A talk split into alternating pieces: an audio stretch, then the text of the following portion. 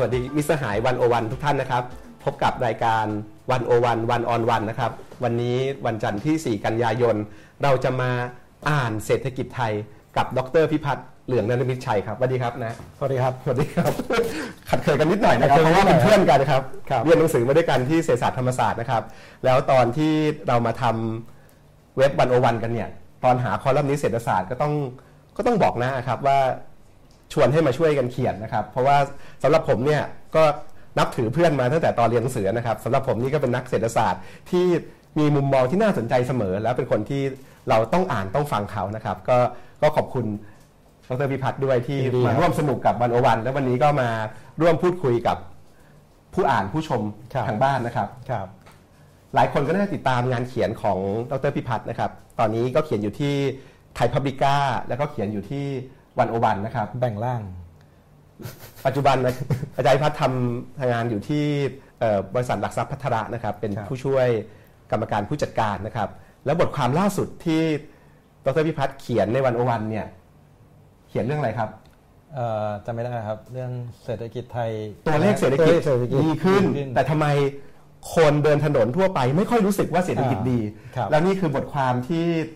ได้รับความนิยมสูงสุดเมื่อเดือนที่แล้วนะครับ เป็นท็อปอันดับหนึ่งเลยนะครับ วันนี้ก็เลยอยากมาเปิดฟอร์กันวันนี้ครับด้วยการชวนคุยเรื่องนี้ก่อนเลยครับ สถานการณ์เศรษฐกิจไทยในปัจจุบันเป็นยังไงทำไมตัวเลขเศรษฐกิจหลายหน่วยงานปรับตัวเลข GDP ขึ้น แต่ทำไมหลายคนเนี่ยไม่รู้สึกว่าเศรษฐกิจดีขึ้นตรงไหนครับก็จมันเกิริดงอะไรขึ้นๆคำถามนี้เป็นคำถามที่เจอใครใครก็ถามนะครับเพราะว่าเอ่อถ้าเราดูตั้งแต่ต้นปีเนี่ยทุกคนปรับตัวเลขเศรษฐกิจขึ้นหมดเลยนะครับ ตอนต้นปีเนี่ยส่วนใหญ่คนมองว่าสักสามต้นๆใช่ไหมฮะสักสามจุดสองสามจุดสามนี่คือตัวเลขอัตราการเติบโตทางเศรษฐกิจอัตราการเติบโตทางเศรษฐกิจที่วัดโดย GDP ครับใช่ไหมฮะแต่ว่าเอ่อคนส่วนใหญ่เนี่ยยังไม่เคยรู้สึกนะเพราะว่าโดยเฉพาะอย่างยิ่งคนที่ทำธุรกิจใช่ไหมฮะแต่คนที่ทำขายของคนที่ขายอาหารคนที่ทำอะไรเนี่ยรู้สึกว่ายอดขายตัวเองยังไม่ค่อยดีขึ้นเลยเอ้ยทำไมตัวเลข GDP ปรับขึ้นเอาขึ้นเอานะครับแล้วล่าสุดไตรมาสสองเนี่ยไปบวกไปถึง 3.7%น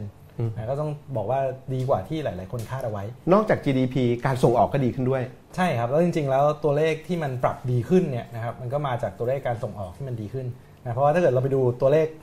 เอ่อเอ่อข้างนอกนะครับ โดยเฉพาะเศรษฐกิจโลกเนี่ยต้องบอกว่าเศรษฐกิจโลกเนี่ยฟื้นตัวอย่างใช้คำว่า synchronize คือเกิดขึ้นพร้อม ๆ กันนะเป็นครั้งแรกในรอบหลายเดือนเลยทีเดียวนะครับเพราะว่าช่วงที่ผ่านมาบางบางประเทศดีบางประเทศไม่ดีนะแต่ช่วงนี้เป็นช่วงแรก ๆ ที่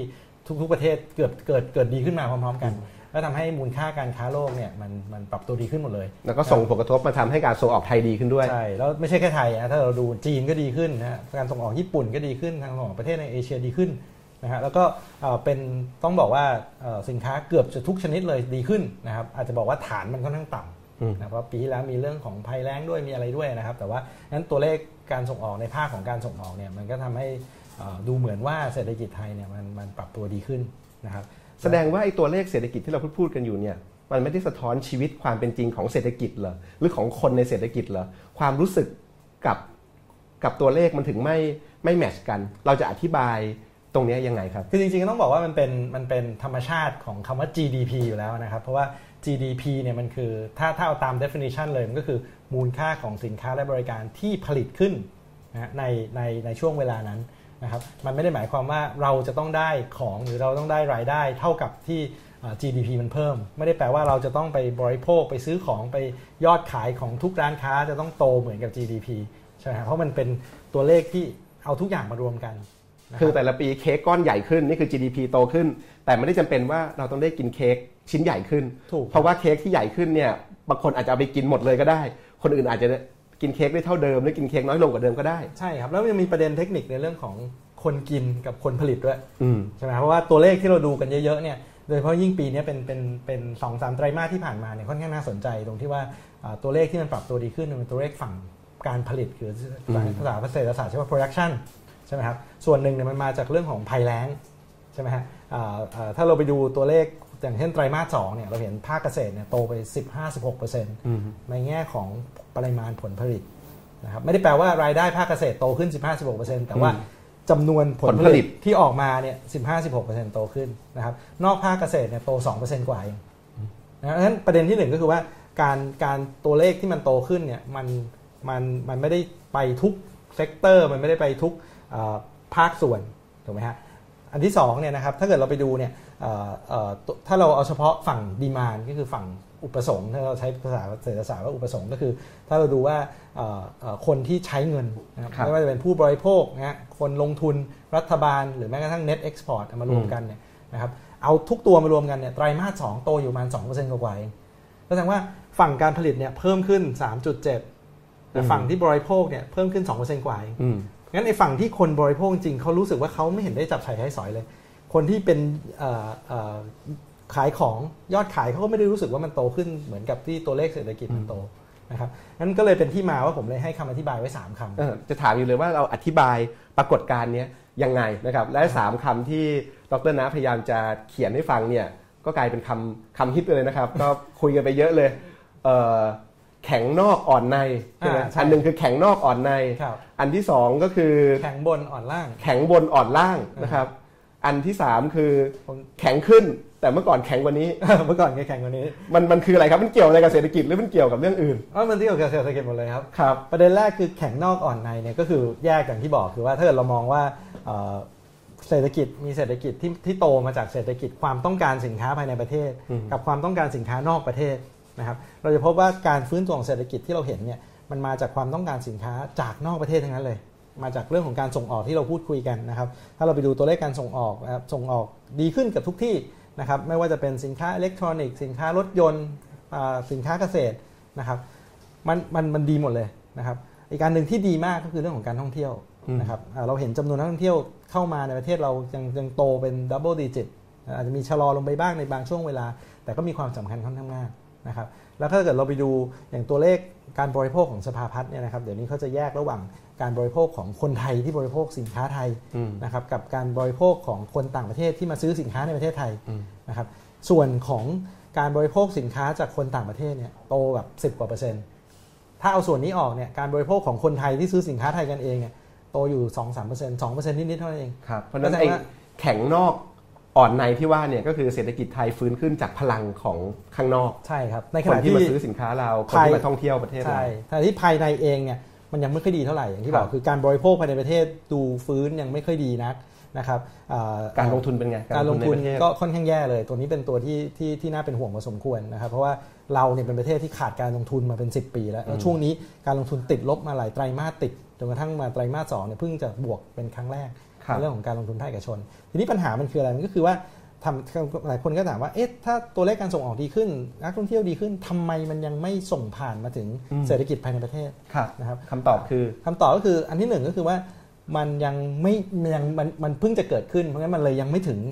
คนอื่นในภาคส่วนอื่นๆนะครับต้องบอกว่าตัวเลขที่มันดีมันเพิ่งมาดีในช่วง 2-3 ไตรมาสที่ผ่านมาครับนะครับประเด็นที่2เนี่ยก็คือว่าก่อนหน้านี้มันมันแย่ค่อนข้างเยอะนะครับถ้าดูอย่างเช่นการส่งออกเนี่ยการส่งออกเราติดลบมาหลายไตรมาสติดติดๆกันเป็นหลายหลายปีติดติดๆกัน นะครับพอการส่งออกเริ่มกลับมาดีเนี่ยนะครับไม่ได้หมายความว่าโรงงานจะรีบไปจ้างคนเพิ่ม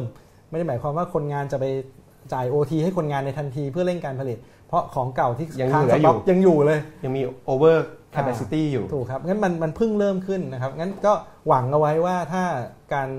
พัฒนาหรือหรือหรือเศรษฐกิจที่มันฟื้นตัวจากภายนอกเนี่ยเพราะมันใช้เวลาสักระยะหนึ่งมันก็อาจจะส่งผลมา ประเด็นที่3เนี่ยก็คือว่าเอ่อ การพวกเศรษฐกิจภายนอกไม่ว่าจะเป็นการส่งออกหรือการท่องเที่ยวเนี่ยมันมันค่อนข้างกระจุกตัวในบางพื้นที่นะยกตัวอย่างเช่น หลายคนบอกว่าโอ้เดี๋ยวนี้การส่งออกเป็นเป็นสัดส่วนที่สำคัญของเศรษฐกิจไทยวันนี้ 10ถึง15แล้วนะการการท่องเที่ยว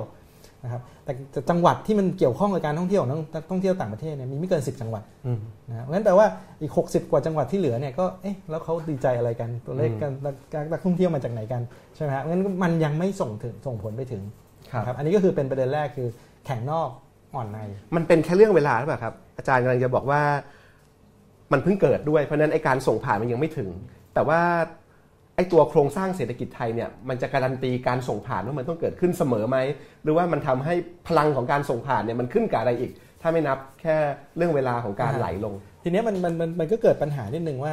ถามว่าเอ๊ะทำไมถ้าข้างนอกดีขึ้นทำไมข้างในถึงมีปัญหานะซึ่งอันนี้ก็ก็ตรงคงต้องกลับไปดูนิดนิดนึงนะว่าทำไมเศรษฐกิจภายในประเทศมันถึงไม่ค่อยโตนะครับทีนี้ผมก็แยกแยกกันเป็น 3 ส่วนนะครับก็คือเอ่อเอ่อการลงทุนนะ อันที่หนึ่งซึ่งมันเป็นปัญหามากเหลือเกินรัฐบาลก็ถามว่าโอ้นี่ลดแลกแจกแถมขนาดนี้ แล้วทำไมการลงทุนภาคเอกชนมันถึงไม่ไม่เกิด อันนี้ผมว่ามันเป็นประเด็นเชิงโครงสร้างพอสมควรอืมไม่ว่าเป็นไม่ว่าจะเป็นเรื่องของความสามารถในการแข่งขัน ค่าแรงที่มันแพงขึ้น และคำถามว่าเรายังเป็น destination ของการลงทุนในต่างประเทศหรือไม่อืมใช่ไหมครับรวมไปถึงเรื่องของความเชื่อมั่นในในเศรษฐกิจของประเทศเราเองถ้าถ้าวันนี้นักธุรกิจเนี่ยเขายังไม่เชื่อมั่นว่าเศรษฐกิจจะฟื้นเนี่ยจะให้เขารีบไปลงทุนในวันนี้เขาก็อาจจะต้องคิดหนักหน่อยอืมใช่ไหมครับ แม้กระทั่งความเชื่อมั่นในเรื่องของการเมืองไม่ว่าจะเป็นเรื่องของนโยบายต่างๆ ซึ่งเอ่อเดี๋ยวม .44 มาเดี๋ยวต้องเปลี่ยนเดี๋ยวอะไรเงี้ยครับก็คนก็ต้องตั้งคำถามนะครับว่าเอ๊ะการลงทุนช่วงนี้สมควรลงไหมหรือว่ารอไปก่อนดีอืมใช่ไหมฮะประเด็นที่ 2 คือเรื่องของการบริโภค ซึ่งวันนี้ก็เป็นเป็นประเด็นที่ที่สำคัญเหมือนกัน แล้วก็หลายๆคนให้ความเป็นห่วงนะครับว่าเอ่อประเด็นเชิงโครงสร้างทั้งหลายไม่ว่าจะเป็นเรื่องของ aging population นะครับอ่าประเด็นเรื่องของเงินเฟ้อต่ำวันนี้ก็หลายคนก็เริ่มจะจุดประเด็นแล้วว่าเงินเฟ้อต่ำเนี่ยทำให้การบริโภคของคนเนี่ย ช้าลงหรือเปล่าอืมนะฮะเพราะว่าถ้าเราเราเทียบกับตัวเองว่าเอ๊ะสมมติถ้าเรากำลังจะอยากจะซื้อทีวีเนี่ยนะฮะแล้วเรารู้ตลอดเวลาว่าทีวีเนี่ยเดี๋ยว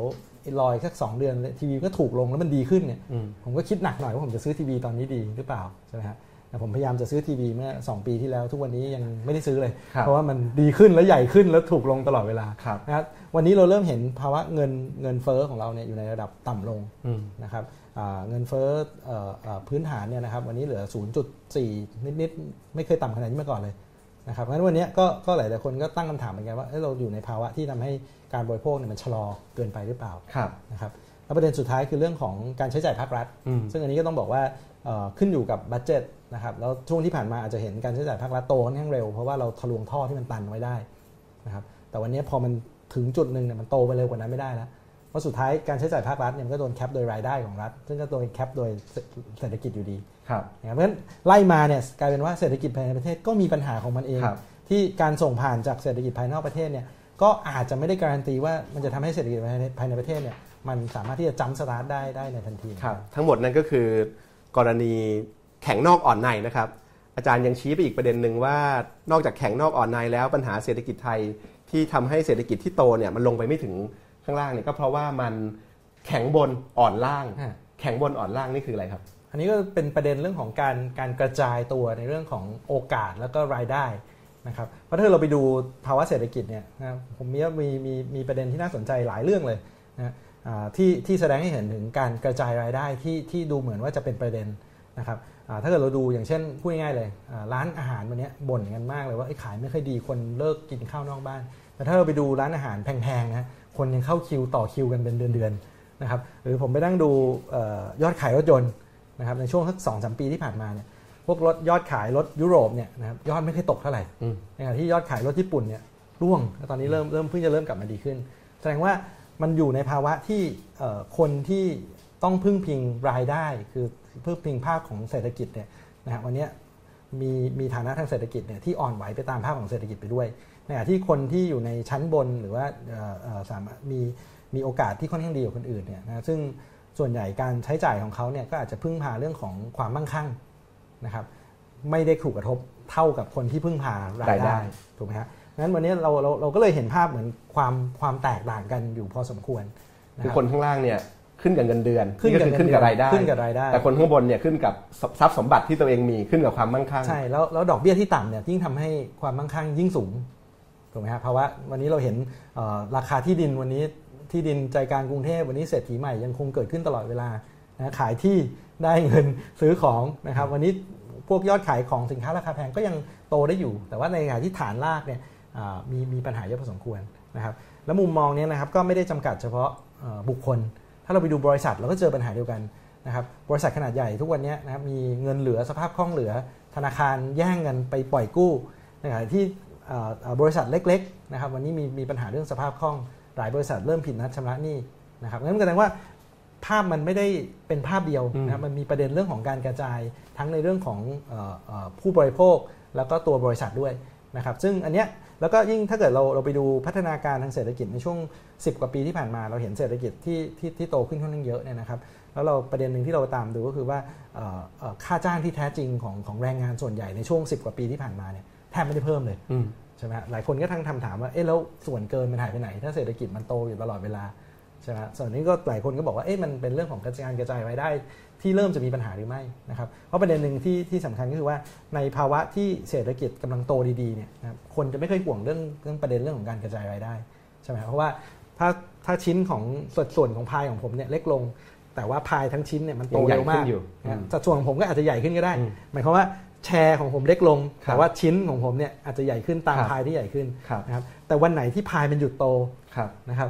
สัดส่วนของผมเนี่ยจะมีความสำคัญมากเลยเทียบกับคนอื่นครับใช่ไหมเพราะงั้นคนอื่นยังมีโอกาสที่ดีกว่า สามารถที่จะมากินส่วนแบ่งของผมได้ตลอดเวลาครับนะซึ่งอันนี้ก็ก็อาจจะเป็นประเด็นเหมือนกันว่าพอเศรษฐกิจโตช้าลงเนี่ยประเด็นของการกระจายรายได้เนี่ยก็จะเป็นประเด็นแล้วเรื่องนี้ก็น่าสนใจนะเพราะเราพูดถึงการกระจายรายได้เนี่ยนักเศรษฐศาสตร์บางคนก็อาจจะมองการกระจายรายได้แยกออกไปจากเรื่องเศรษฐกิจ เป็นมิติเชิงสังคม เป็นมิติ ในในในเชิงการเมืองแบบนั้นนะครับ แต่จริงๆแล้วการกระจายรายได้กับความสามารถในการแข่งขันประสิทธิภาพในการผลิตเนี่ยจริงๆมันผูกกันใช่มันแยกกันไม่ได้ใช่เพราะถ้าเมื่อไหร่คุณกระจายไม่ดีเนี่ยพอคนไม่มีไม่มีรายได้ ไม่มีอำนาจซื้อเศรษฐกิจมันก็ไปต่อไม่ได้ แล้วมันก็วนกลับมามันก็วนกลับไปกลับมาใช่ครับใช่ไหมครับเมื่อกี้เราไล่ไป 2 อันแล้วนะครับ มีมีแข็งนอกอ่อนใน มีแข็งบนอ่อนล่าง บอกแข็งขึ้น แต่ว่าเมื่อก่อนเคยแข็งกว่านี้อ่าใช่ครับอันนี้อันนี้ผมว่าก็ก็อาจจะเป็นความรู้สึกของของคนหลาย ๆ คน โดยเฉพาะยิ่งคนที่อยู่ในภาคเกษตรนะอันนี้อาจจะเห็นภาพชัดนะครับว่าสมัยก่อนปีสัก 2011 2012 ตอนที่เศรษฐกิจดี ๆ ราคาสินค้าเกษตรลุ่งๆนะฮะต่างจังหวัดนี่โอ้โห ออกปิกอัพกันเป็นว่าเล่นใช่ไหมครับแล้วก็เอ่อถ้าไปดูเศรษฐกิจต่างจังหวัดรุ่งเรืองมากในช่วงครับยุคนั้นนะครับ เพราะว่าราคาไม่ว่าราคายางราคาข้าวนะช่วงนั้นช่วงเอ่อข้าวหมื่นห้าครับนะครับซึ่งก็หายไปแล้วนะครับ แต่ว่าเอ่อก็เป็นช่วงยุคทองของภาคเกษตรนะครับ ก็เราเห็นราคายางจากร้อยกว่านะเป็นเป็นร้อยต่อกิโลกรัมใช่ไหมครับวันนี้มันลงไปต่ำสุดเนี่ยยีกว่าบาทอืมต่อกิโลกรัมนะครับเทียบกับปีที่แล้วเนี่ยราคายางวันนี้โตขึ้นมาประมาณ 30%เมื่อเทียบกับปีที่แล้วครับ แต่มันอยู่สักประมาณสัก 30 ต้นอืมๆนะครับแสดงว่าถ้าเราเราไปนั่งดูเฉพาะโอ้โห year on year ปีนี้โตได้เท่าไหร่เนี่ยนะครับเราก็จะไปเจอว่าโอ้โหมันโตขึ้นมาตั้ง 20-30%แต่อย่าลืมว่ามันเคยร้อยกว่า วันนี้มัน 30 ต้นๆเนี่ยดีกว่าปีที่แล้วมา 20%เนี่ยแต่มันก็แย่กว่าสมัยก่อนนะคนจะให้บอกว่าโอ้โหตีกว่าปีที่แล้ว 20%งั้นวันนี้ฉันควรจะออกไปซื้อของเลย คนก็บอกโอ้โหแค่ราคาเท่านี้เอ่อยังไม่สามารถที่จะกำกำไรจากการที่จะผลิตแล้วเอาไปขายได้เลย นะครับงั้นก็อาจจะเป็นประเด็นเหมือนกันนะครับแล้วอันนี้ก็มันก็เป็นเป็นเป็นประเด็นเรื่องของตัวเลข GDP เมื่อกี้ที่คุยกันนิดนึงก็เลยเรื่องเหมือนกันนะครับเพราะถ้าเกิดเราไปดูตัวเลขของภาผลผลิตภาคเกษตรในไตรมาสสองเนี่ยที่น่าสนใจนะครับ คือเมื่อเทียบ in real term อืมคือเทียบผลผลิตนะมันเพิ่มขึ้นเมื่อเทียบกับไตรมาสก่อน แต่พอมาเทียบ in nominal term คือเอาราคาราคาราคาเข้าไปคูณน่ะครับนะฮะของไตรมาสสองเนี่ยนะครับมูลค่าของผลผลิตเนี่ยน้อยกว่า ในก็ไตรแปลว่ามาสราหนึ่คางมันตกมากแต่ว่าผลิตเยอะ แต่ว่าขายได้ตังค์น้อยลงครับงั้นคำถามคือพอเราไปนั่งโฟกัสกับ GDP ที่โต in real term แล้วภาคเกษตรเนี่ยโตไป 10 กว่าเปอร์เซ็นต์เนี่ยแต่ว่าพอมาเทียบคูณเป็น nominal term เนี่ยมันโตไม่ถึงขนาดนั้นครับแล้วคนที่เป็นอยู่ในภาคเกษตรก็ยังผูกพันกับคนสัก 30-40%ของประเทศนะเขาจะถามว่าเอ๊ะแล้วถ้ารายได้ in nominal term เขาไม่โตเนี่ยอืมนะครับแล้วเขาจะเอาเงินจากไหนไปจับใช้จับจ่ายใช้สอยเพิ่มมากขึ้น เมื่อกี้เราคุยถึงสถานการณ์เศรษฐกิจครับ นะครับว่าเศรษฐกิจมีสัญญาณฟื้นตัวแต่มันยังกระจายผลประโยชน์หรือผลได้จากการฟื้นตัวไปได้ไม่ทั่วถึงด้วยเหตุผลหลายอย่างเลย ทั้งเหตุผลระยะสั้น แล้วก็เหตุผลเชิงโครงสร้าง ผมชวนคุยอย่างนี้ว่า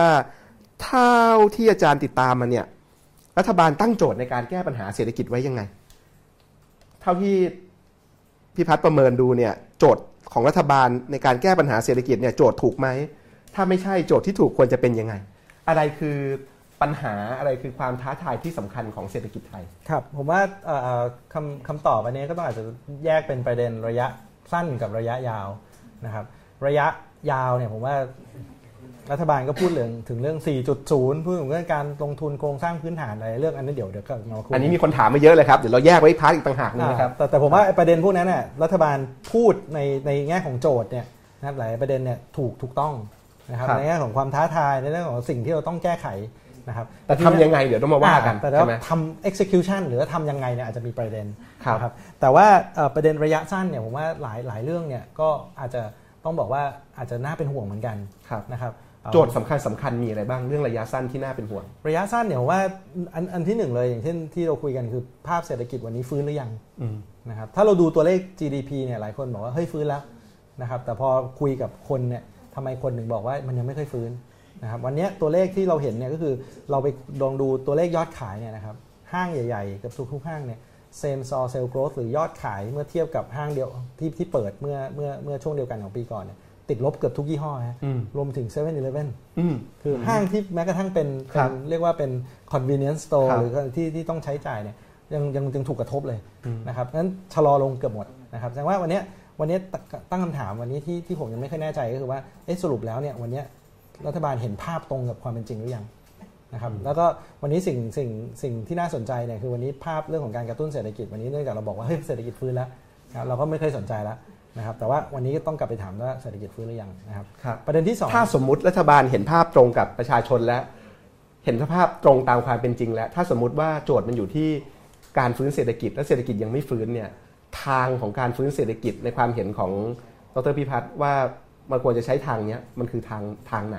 ที่ทำให้เศรษฐกิจฟื้น คือคือผมว่าคำตอบอันเนี้ยมันมันอาจจะคือคือพูดง่ายๆคือรัฐบาลเนี่ยจริงๆนโยบายมีแค่สองอันเองคือนโยไม่นโยบายการคลังก็นโยบายการเงินอืมถูกไหมครับเพราะนโยบายอื่นมันทำมันทำไม่ได้ แล้วก็เอ่อสัดความความสำคัญของในของภาคการคลังเนี่ย เป็นภาคที่เล็กมากเมื่อเทียบกับเศรษฐกิจถูกไหมฮะคือสัดส่วนของภาคการคลังเนี่ยเล็กนิดเดียวเราพูดถึงนโยบายการคลังก็คือนโยบายพวกภาษีอะนโยบายการใช้จ่ายภาครัฐผ่านงบประมาณแผ่นดินใช่ไหมคครัรับบใช่ครับเพราะฉะนั้นวันเนี้ยคำถามคือว่านโยบายพวกเนี้ยที่ต้องเอาไปใช้เนี่ยยิงเข้าไปถูกจุดหรือยังครับนะครับเพราะวันนี้สิ่งสิ่งที่อาจจะเป็นประเด็นน่ากังวลเนี่ยก็คือว่าเวลารัฐบาลอยากจะกระตุ้นเศรษฐกิจเนี่ยปัญหาอันดับหนึ่งที่เกิดขึ้นเลยคือว่าเอ๊ะเราไปใช้จ่ายโปรเจกต์ไหนดีครับนะครับแล้วส่วนใหญ่เวลารัฐบาลไปแก้เนี่ยก็คือบอกว่าอ๋อเวลาเราได้ยินก็ เป็นการดึงเอาอำนาจการปกครองส่วนท้องถิ่นกลับมาส่วนกลาง แล้วกระจายรายได้กลับไปใหม่อืมกระจายการการใช้จ่ายกลับไปใหม่แล้วปัญหาที่เกิดขึ้นก็คือว่าไอ้โปรเจกต์ที่ยิงลงไปเนี่ยบางทีมันไม่ถูกฝาถูกตัวอืมเพราะมันอาจจะไม่ได้เกิดจากความต้องการของของคนในท้องที่หรืออะไรก็แล้วแต่ทำให้การใช้จ่ายบางครั้งเนี่ยมันยิ่งช้าลงไปอีกอืมนะครับแล้วสังเกตก่อนก่อนหน้านี้เราเราเราเราเห็นภาพเต็มไปหมดเลยอย่างเช่นเอ่อภาพที่คนไปอาบน้ำอยู่ในถนน นะแล้วบอกว่าเอ๊ะทำไมถนนไม่ได้ใช้ในขณะที่รัฐบาลบอกว่าพยายามที่จะสาดเงินกลับเข้าลงไปในในในเอ่อต่างจังหวัดแล้วมันลงไม่ถูกที่มันลงไม่ถูกที่ แล้วก็ช้าช้ากว่าที่ควรจะเป็นเพราะอำนาจมันรวบอยู่ที่ส่วนกลางใช่ครับ แล้วก็แล้วมันก็กลายเป็นวนกันไปวนกันมา แล้วก็บอกว่าเอองั้นไปใช้จ่ายต่างจังหวัดงั้นแบ่งจังหวัดเป็นคลัสเตอร์ แล้วก็ใช้อ่าการปกครองส่วนภูมิภาคแทนที่เป็นการปกครองส่วนท้องถิ่นในการกระจายเงินลงไป ซึ่งอันนี้ก็ก็กลายเป็นประเด็นอีกว่าเอ๊ะมันมันถูกต้องกับความต้องการของท้องถิ่นหรือเปล่า แล้วเงินที่ลงไปเนี่ย เม็ดเงินเนี่ยมันลงไปถึงท้องถิ่นจริง ๆ หรือเปล่านะแล้วบางทีก็ชักเข้าชักออกในแง่ว่าเอ้ยตรงนี้มีเริ่มเริ่มมีทุจริตก็ดึงไว้การเบิกจ่ายก็ชะลออะไรเงี้ยครับงั้นมันก็เลยกลายเป็นปัญหาพอสมควรว่าเวลาเราใช้นโยบายการคลังเนี่ยนโยบายการคลังในแง่ของการการใช้เงินลงไป เพื่อที่จะกระตุ้นเศรษฐกิจในรายท้องถิ่นเนี่ยอืมนะบางทีมันอาจจะยังไม่ยังอาจจะยังไม่โดนเท่าไหร่ครับนะครับอันนี้ก็เลยกลารเป็นว่า แล้วก็โดยเฉพาะยิ่งพอพอภาพคือว่าทุกวันเนี้ยอ่าที่มันสะท้อนมากขึ้นเรื่อยๆเนี่ยก็คือเรื่องของราคาสินค้าเกษตร นะครับซึ่งซึ่งมันตกต่ำลงมาเรื่อยๆเนี่ยแล้วก็วันนี้ก็อาจจะไม่รู้จะแก้ไขยังไง เพราะว่ามันก็เป็นประเด็นที่ผูกในเรื่องของการเมืองอยู่ในระดับหนึ่งนะครับอันนี้ก็เลยอาจจะเป็นเป็นเป็นความท้าทายนิดนึงในแง่ของของการยิงกระสุนลงไปให้ให้ให้ถูกนโยบายการเงินเป็นยังไงตอนนี้นโยบายการเงินจริงๆต้องบอกว่าไม่ได้เกี่ยวข้องกับรัฐบาลเท่าไหร่ครับเพราะว่าธนาคารแห่งประเทศไทยเอ่อดูแลนะครับทีนี้มันก็เลยมีมีมีประเด็นนิดนึงในแง่ของนโยบายการเงินในแง่ว่าเอ๊ะวันเนี้ยนโยบายการเงินตอบโจทย์ในแง่ของความเสี่ยงหรือยังนะครับวันนี้วันนี้ก็มีคนหลาย ๆ คนเนี่ยนะเริ่มเริ่มตั้งคำถามในแง่อย่างเช่นเอ้ยวันนี้เงินเฟ้อมันเริ่มชะลอ วันนี้เราเป็นห่วงไหมเราเรากลัวความเสี่ยงเรื่องของเออเงินเฟ้อต่ำภาวะเงินฝืดเศรษฐกิจชะลอคนไม่อยากใช้จ่าย ถูกไหมครับเพราะว่าสมมุติว่าถ้าถ้าเอ่อเงินเฟ้อต่ำเนี่ยคนก็ไม่มีอินเซนティブที่จะรีบเอาเงินไปใช้ในวันนี้ ครับ อ่าภาคธุรกิจก็อาจจะไม่ได้อยากจะซื้อของมาสต็อกเอาไว้ เพราะว่ารู้ว่าราคามันไม่ไปไหนแน่ๆนะครับเอ่อจะขอขึ้นราคาก็ขึ้นลำบาก เพราะว่าราคามันไม่ค่อยขึ้น นะครับพื้นที่ในการขยายในแง่ของเศรษฐกิจก็ก็ลำบากงั้นวันนี้ภาพเศรษฐกิจที่มีความเสี่ยงจากภาพเงินเฟ้อต่ำเนี่ยอาจจะเป็นประเด็นที่ที่ทำให้นโยบายการเงินวันนี้ต้องตั้งคำถามเหมือนกันว่าเหมาะสมหรือยังครับอันนี้อันนี้ผมตั้งตั้งเป็นโจทย์นะครับจะไม่ได้ไม่ได้ครับคือเงินเฟ้อเยอะเกินไปก็เป็นความเสี่ยงแบบหนึ่งครับเงินเฟ้อต่ำเกินไปก็เป็นความเสี่ยงอีกแบบหนึ่งใช่ครับนั้นการบริหารนโยบายเศรษฐกิจมหภาคเนี่ยทั้งนโยบายการเงินนโยบายการคลังนี่นอกจากใช้องค์ความรู้ใช้ศาสตร์แล้วนี่สิ ต้องต้องใช้ศิลป์ผมผมว่าสิ่งนี้เกี่ยวข้องในการเยอะบริหารมากเลยใช่นะคครัรับบแล้วก็การ communicate สิ่งที่ตัวเองทำไปนะฮะให้ให้ประชาชนรับรู้ว่าเอ้เราทำอะไรลงไปเหมือนกันตำแหน่งอย่างรัฐมนตรีว่าการกระทรวงการคลังตำแหน่งอย่างผู้ว่าการธนาคารแห่งประเทศไทยเนี่ยก็เป็นตำแหน่งที่จริงๆทำงานยากนะโอ้ผมว่าใช่ไหมครับผมว่าต้องต้องนับถือเลยครับ แต่ละคนที่ที่เข้ามาสู่ตำแหน่งนี้เราสามารถทำงาน เพราะการหาบาลานซ์ระหว่างศาสตร์กับศิลป์เนี่ยมันก็มีความยากอยู่พอโยงมาเพื่อจะมาถามคำถามนี้ครับมีคนเขียนมาถามนะครับ คุณอธิคมเขียนมาบอกว่าถ้าดรพิพัฒน์ได้เป็นรัฐมนตรีว่าการกระทรวงการคลัง อะไรคือเรื่องแรก ที่จะขอให้ท่านนายกใช้มาตรา 44 สั่งการ มีคนคุณอธิคมเขียนมาในใน Facebook ของวันโอวันแล้วดรพิพัฒน์ก็ไปตอบมาเลยนะครับตอบไว้ก่อนแล้วนะครับ บอกว่าจะขอให้ ใช้มาตรา44 ยกเลิกมาตรา44 ก่อนเลยครับ แปลว่าอะไรครับ อันนี้อันนี้อันนี้ผมว่ามันมันก็เป็นประเด็นเหมือนกันว่าครับว่าบางทีเนี่ยเอ่อม .44 ที่เราใช้กันบ่อยๆเนี่ยนะครับมันก็เป็นเรื่องของการอยากทำให้มันรวดเร็วนะครับแต่พอเราอยากทำให้มันรวดเร็วเนี่ยบางทีมันก็ขาดการคานอำนาจขาดขาดการ check and balance ขึ้นมานะครับพอใช้บ่อยๆเนี่ยนะครับมันก็เริ่มจะเกิดความไม่แน่นอนในเรื่องของนโยบายมากขึ้นเรื่อยๆนะครับทั้งการคาดการณ์ได้ ความแน่นอนแม่นยำทางนโยบายนี่เป็นเรื่องสำคัญในการใช่บริหารครับนโยบายเศรษฐกิจนะใช่ครับโดยเฉพาะยิ่งพอมันมากลับมากระทบว่านักลงทุนอยากจะลงทุนหรือไม่เนี่ยนะครับแล้วมีม .44 ค้ำคออยู่นะครับซึ่งเขาไม่รู้เลยว่าม .44 ครั้งต่อไปเนี่ยจะใช้กับอะไรอืมนะครับจะทำให้ความไม่แน่นอนเนี่ยเต็มไปหมดเลยนะในขณะที่เอ่อในหลายประเด็นเนี่ยถ้าถ้าเราทำตามกระบวนการปกติเนี่ยมันจะช้าหน่อยนะครับแต่อย่างน้อยเนี่ยมันถูกเช็คมันถูก balance นะครับมันถูกมีคนมามานั่งตรวจทานตรวจสอบนะครับแล้วก็มีกระบวนการที่ชัดเจน นะครับงั้นในแง่ของการคาดเดาได้นะครับคือคือสามารถที่จะรู้เลยว่ากระบวนการมันเกิดอะไรขึ้นเนี่ยนั่นมันทำให้ความความแน่นอนและความมั่นใจในการตัดสินใจเนี่ยมันมันมันบอกได้ไหมว่า ระบอบแบบรัฐประหารระบอบเผด็จการเนี่ยมันส่งผลกระทบต่อการตัดสินใจในการลงทุนของต่างชาติเหมือนกันไอ้เงินลงทุนที่ต่างชาติที่มันลดลงไปเนี่ยมันโยงกับเรื่องการเมืองแบบนั้นได้ไหมคือคืออาจจะตอบไม่ได้ทันทีในแง่ว่าเอ้ยมันมันกระทบกระทบเท่าไหร่อะไรเงี้ยนะครับอืมแต่ว่าผมว่าส่วนหนึ่งเนี่ยมันมันมันมันมีเรื่องทีเดียวนะครับว่าคน ที่รู้สึกว่าเอ่อยังมีอำนาจพิเศษนะครับที่สามารถที่จะ break contract สัญญาอะไรก็ตามที่รัฐทำกับเอกชนได้เสมอเนี่ยนะครับผมว่าเป็นความเสี่ยงที่นักลงทุนต่างประเทศเนี่ยเขาระมัดระวังมากในการลงทุนในประเทศเกิดใหม่นะครับเพราะเอาเข้ามาเนี่ยเขาก็ต้องแน่ใจได้ว่าเขาใช้คำว่า expropriation risk คือ risk ครับคือความเสี่ยงที่เอ่อรัฐบาลเนี่ยจะดึงเอามูลค่าของเงินลงทุนของเขากลับไปครับนะครับงั้นงั้นการมีอยู่ของกฎหมายแบบนี้ผมว่า นักลงทุนต่างประเทศค่อนข้างกังวล ครับนั้นโจทย์สำคัญที่เราพูดถึงเรื่องนิติรัฐ นิติธรรม rule of law เนี่ยมันไม่ใช่เป็นแค่เรื่องการเมืองเป็นเรื่องกฎหมายอย่างเดียว จริงๆมันโยงกับเรื่องเศรษฐกิจอย่างสำคัญเหมือนกัน เพราะว่ามันทำให้ระบบเศรษฐกิจเรามันทำงานไปแบบที่มันคาดการณ์ได้ใช่ครับเป็นระบบแล้วก็แล้วก็มีหลักชัดเจนไม่ได้ขึ้นกับคน มีหลักชัดเจนแล้วก็แน่ใจได้ว่าสิทธิ์ของนักลงทุนเนี่ยได้รับการปกป้องอย่างอย่างเหมาะสมครับนะฮะแต่คุณอธิคมคงไม่ได้พูดถึงแต่แค่เรื่องม .44 มั้งครับคงอยากจะถามว่า คงอยากจะถามไปคล้าย ๆ กับว่า ถ้าเกิดเป็นรัฐมนตรีคลังอะไรเป็นโจทย์ที่มันสำคัญ แล้วจะทำลงมือทำยังไงนะคือคือถ้าเกิดเป็นภาพในการกระตุ้นเศรษฐกิจนะครับคือคำถามผมเข้าใจว่าเอ๊ะถ้าเกิดเป็นเป็นในแง่ของการคลังเนี่ยจะทำอะไร ผมคิดว่าควรจะให้การกระจายอำนาจการคลังกลับไปสู่ท้องถิ่นให้มากขึ้นครับนะครับแทนที่จะดึงกลับขึ้นมา เพื่อให้สามารถแน่ใจได้ว่าเงินที่ที่ใช้ลงไปเนี่ยมันมันตอบโจทย์นะครับแต่หลายคนบอกว่าเอ๊ะอย่างนั้นหูต่างเอ่อต่างจังหวัดโกงกันกระจาย นะครับซึ่งซึ่งอันเนี้ยผมว่ามันมันมันก็เป็นเป็นประเด็นนะว่าว่าเอ๊ะถ้าเกิดปัญหามันคือเรื่องของการตรวจสอบ เราก็ต้องไปเข้มงวดในเรื่องของการตรวจสอบให้มากขึ้นครับนะครับแล้วบางทีมันก็อาจไม่ได้ตอบโจทย์ว่าการที่ดึงอำนาจกลับมาเป็นส่วนกลางเนี่ยมันช่วยในเรื่องของคอร์รัปชันครับอาจารย์วิโรธอารีจากคณะรัฐศาสตร์ มหาวิทยาลัยธรรมศาสตร์นะครับถามมาว่านโยบายต่างๆ ของคสช ไม่ว่าจะเป็นเขตเศรษฐกิจพิเศษ ประชารัฐสตาร์ทอัพหรือไทยแลนด์ 4.0 จะสามารถแก้ปัญหาเศรษฐกิจได้หรือไม่ โดยรวมๆแล้วก็โดยรวมๆเนี่ยรัฐบาลควรทำอะไร รัฐบาลไม่ควรทำอะไรครับคือคือจริง ๆ หน้าที่ของรัฐเนี่ยเราเราก็ชัดเจนอยู่แล้วรัฐควรทำอะไรถูกไหมฮะคือจริงๆผมว่ารัฐเนี่ยมีมีหน้าที่อะไรรัฐก็คือเป็นคนที่เก็บเอาภาษีจากทุกคนที่อยู่ในประเทศ แล้วก็เอากลับมา redistribute หรือคือเอามากระจายใหม่นะครับเพราะฉะนั้นการที่รัฐเอามีมีสิทธิ์ในการเอาเงินภาษีของประชาชนเอามาใช้เนี่ยรัฐก็ต้องแน่ใจว่าสิ่งที่รัฐทำเนี่ยเป็นหน้าที่ของรัฐอืมนะครับงั้นหน้าที่ของรัฐคืออะไรผมว่ามีอยู่4ีหข้อ อันที่หนึ่งคือรัฐมีหน้าที่จัดหาสินค้าเอ่อสาธารณะนะฮะสินค้าอะไรก็ตามที่มีลักษณะของสินค้าสาธารณะ เช่นถนนเอ่อการดูแลรักษาประเทศอะไรที่มันรัฐเอกชนไม่ทำอะนะรัฐก็อาจจะควรจะทำนะครับอันที่สองคือรัฐมีหน้าที่ดูแลเรื่องของ market failure คืออะไรที่ก็ตามที่มันทำให้ตลาดเนี่ยไม่สามารถฟังก์ชันได้ รัฐควรเข้าไปปัญแก้หาไขสิ่งแวดล้อมอ่านนะครับปัญหาเรื่องสุขภาพ อะไรก็แล้วแต่ที่ที่ที่ที่ทำให้เอกชนไม่สามารถทำได้อย่างเหมาะสมใช่ไหมฮะรัฐมีหน้าที่ดูแลเรื่องของกฎระเบียบต่างๆ ใช่ไหมฮะแล้วก็รัฐมีหน้าที่ดูแลเรื่องของการกระจายรายได้ในระดับหนึ่งครับว่าดูแลคนที่อาจจะขาดเอ่อเอ่อโอกาสทางสังคม โอกาสทางรายได้ดังนั้นถ้าอะไรที่มันไม่ได้อยู่ใน4ี่ห้าเรื่องเนี้ยที่ที่มันเป็นหน้าที่ที่ชัดเจนของรัฐเนี่ยนะครับผมผมว่ารัฐควรจะถอยออกมาอืมแล้วก็อย่าไปยุ่งกับเอกชนนะครับแต่ทิศทางตอนนี้ดูเหมือนตรงกันข้ามอ่าเหมือนรัฐอยากจะเข้าไป เข้าไปกำกับเข้าไปคุมมากขึ้นหน่อยใช่ไอ้ตรงนั้นผมว่าก็ก็อาจจะเป็นเป็นเป็นคือคือพูดง่ายๆคือหน้าที่ของรัฐในในความเห็นผมนะครับ ซึ่งไม่รู้ถูกไม่ถูกเนี่ยนะครับผมคิดว่ารัฐเนี่ยควรจะเอ่อเป็นทำตัวให้ให้เป็นอุปสรรคต่อการลงทุนและการใช้จ่ายของเอกชนให้น้อยที่สุด หรือบางคนแซวว่ารัฐบาลเข้าไปในเรื่องที่ไม่ควรเข้าถอยในเรื่องที่ไม่ควร ถอยในเรื่องที่ไม่ควรถอย เช่นเรื่องสุขภาพเรื่องอะไรต่างๆกันานาพวกนี้คนตั้งคำถามเรื่องหรือการไประบบดูหแลลักประสิกันทธิสุขภาพ การไปดูแลสิทธิของประชาชนใช่ไหมครับใช่ไหมฮะอ่างั้นก็ก็ก็เป็นผมว่าก็ถ้าถ้าเราถ้าเรารู้ว่ารัฐควรทำอะไร และรัฐไม่ควรทำอะไรนะครับเพราะว่าตรงเนี้ยมันก็จะช่วยให้เอ่อไม่ไม่รู้เศรษฐกิจจะดีขึ้นในทันทีหรือเปล่า แต่อย่างน้อยเอ่อเอกชนก็รู้ว่าตัวเองเนี่ยสามารถที่จะทำอะไร แล้วก็ครับหน้าหน้าที่จะกลับมาทำกิจกรรมทางเศรษฐกิจอย่างที่ตัวเองอยากจะทำอาจารย์วิโรธถามถึงประชารัฐรัฐก็บอกว่าประชารัฐเนี่ยไม่ใช่ประชานิยม นักเศรษฐศาสตร์จำนวนหนึ่งก็บอกว่าประชารัฐกับประชานิยมไม่ได้ต่างกันมาก มองประชารัฐยังไง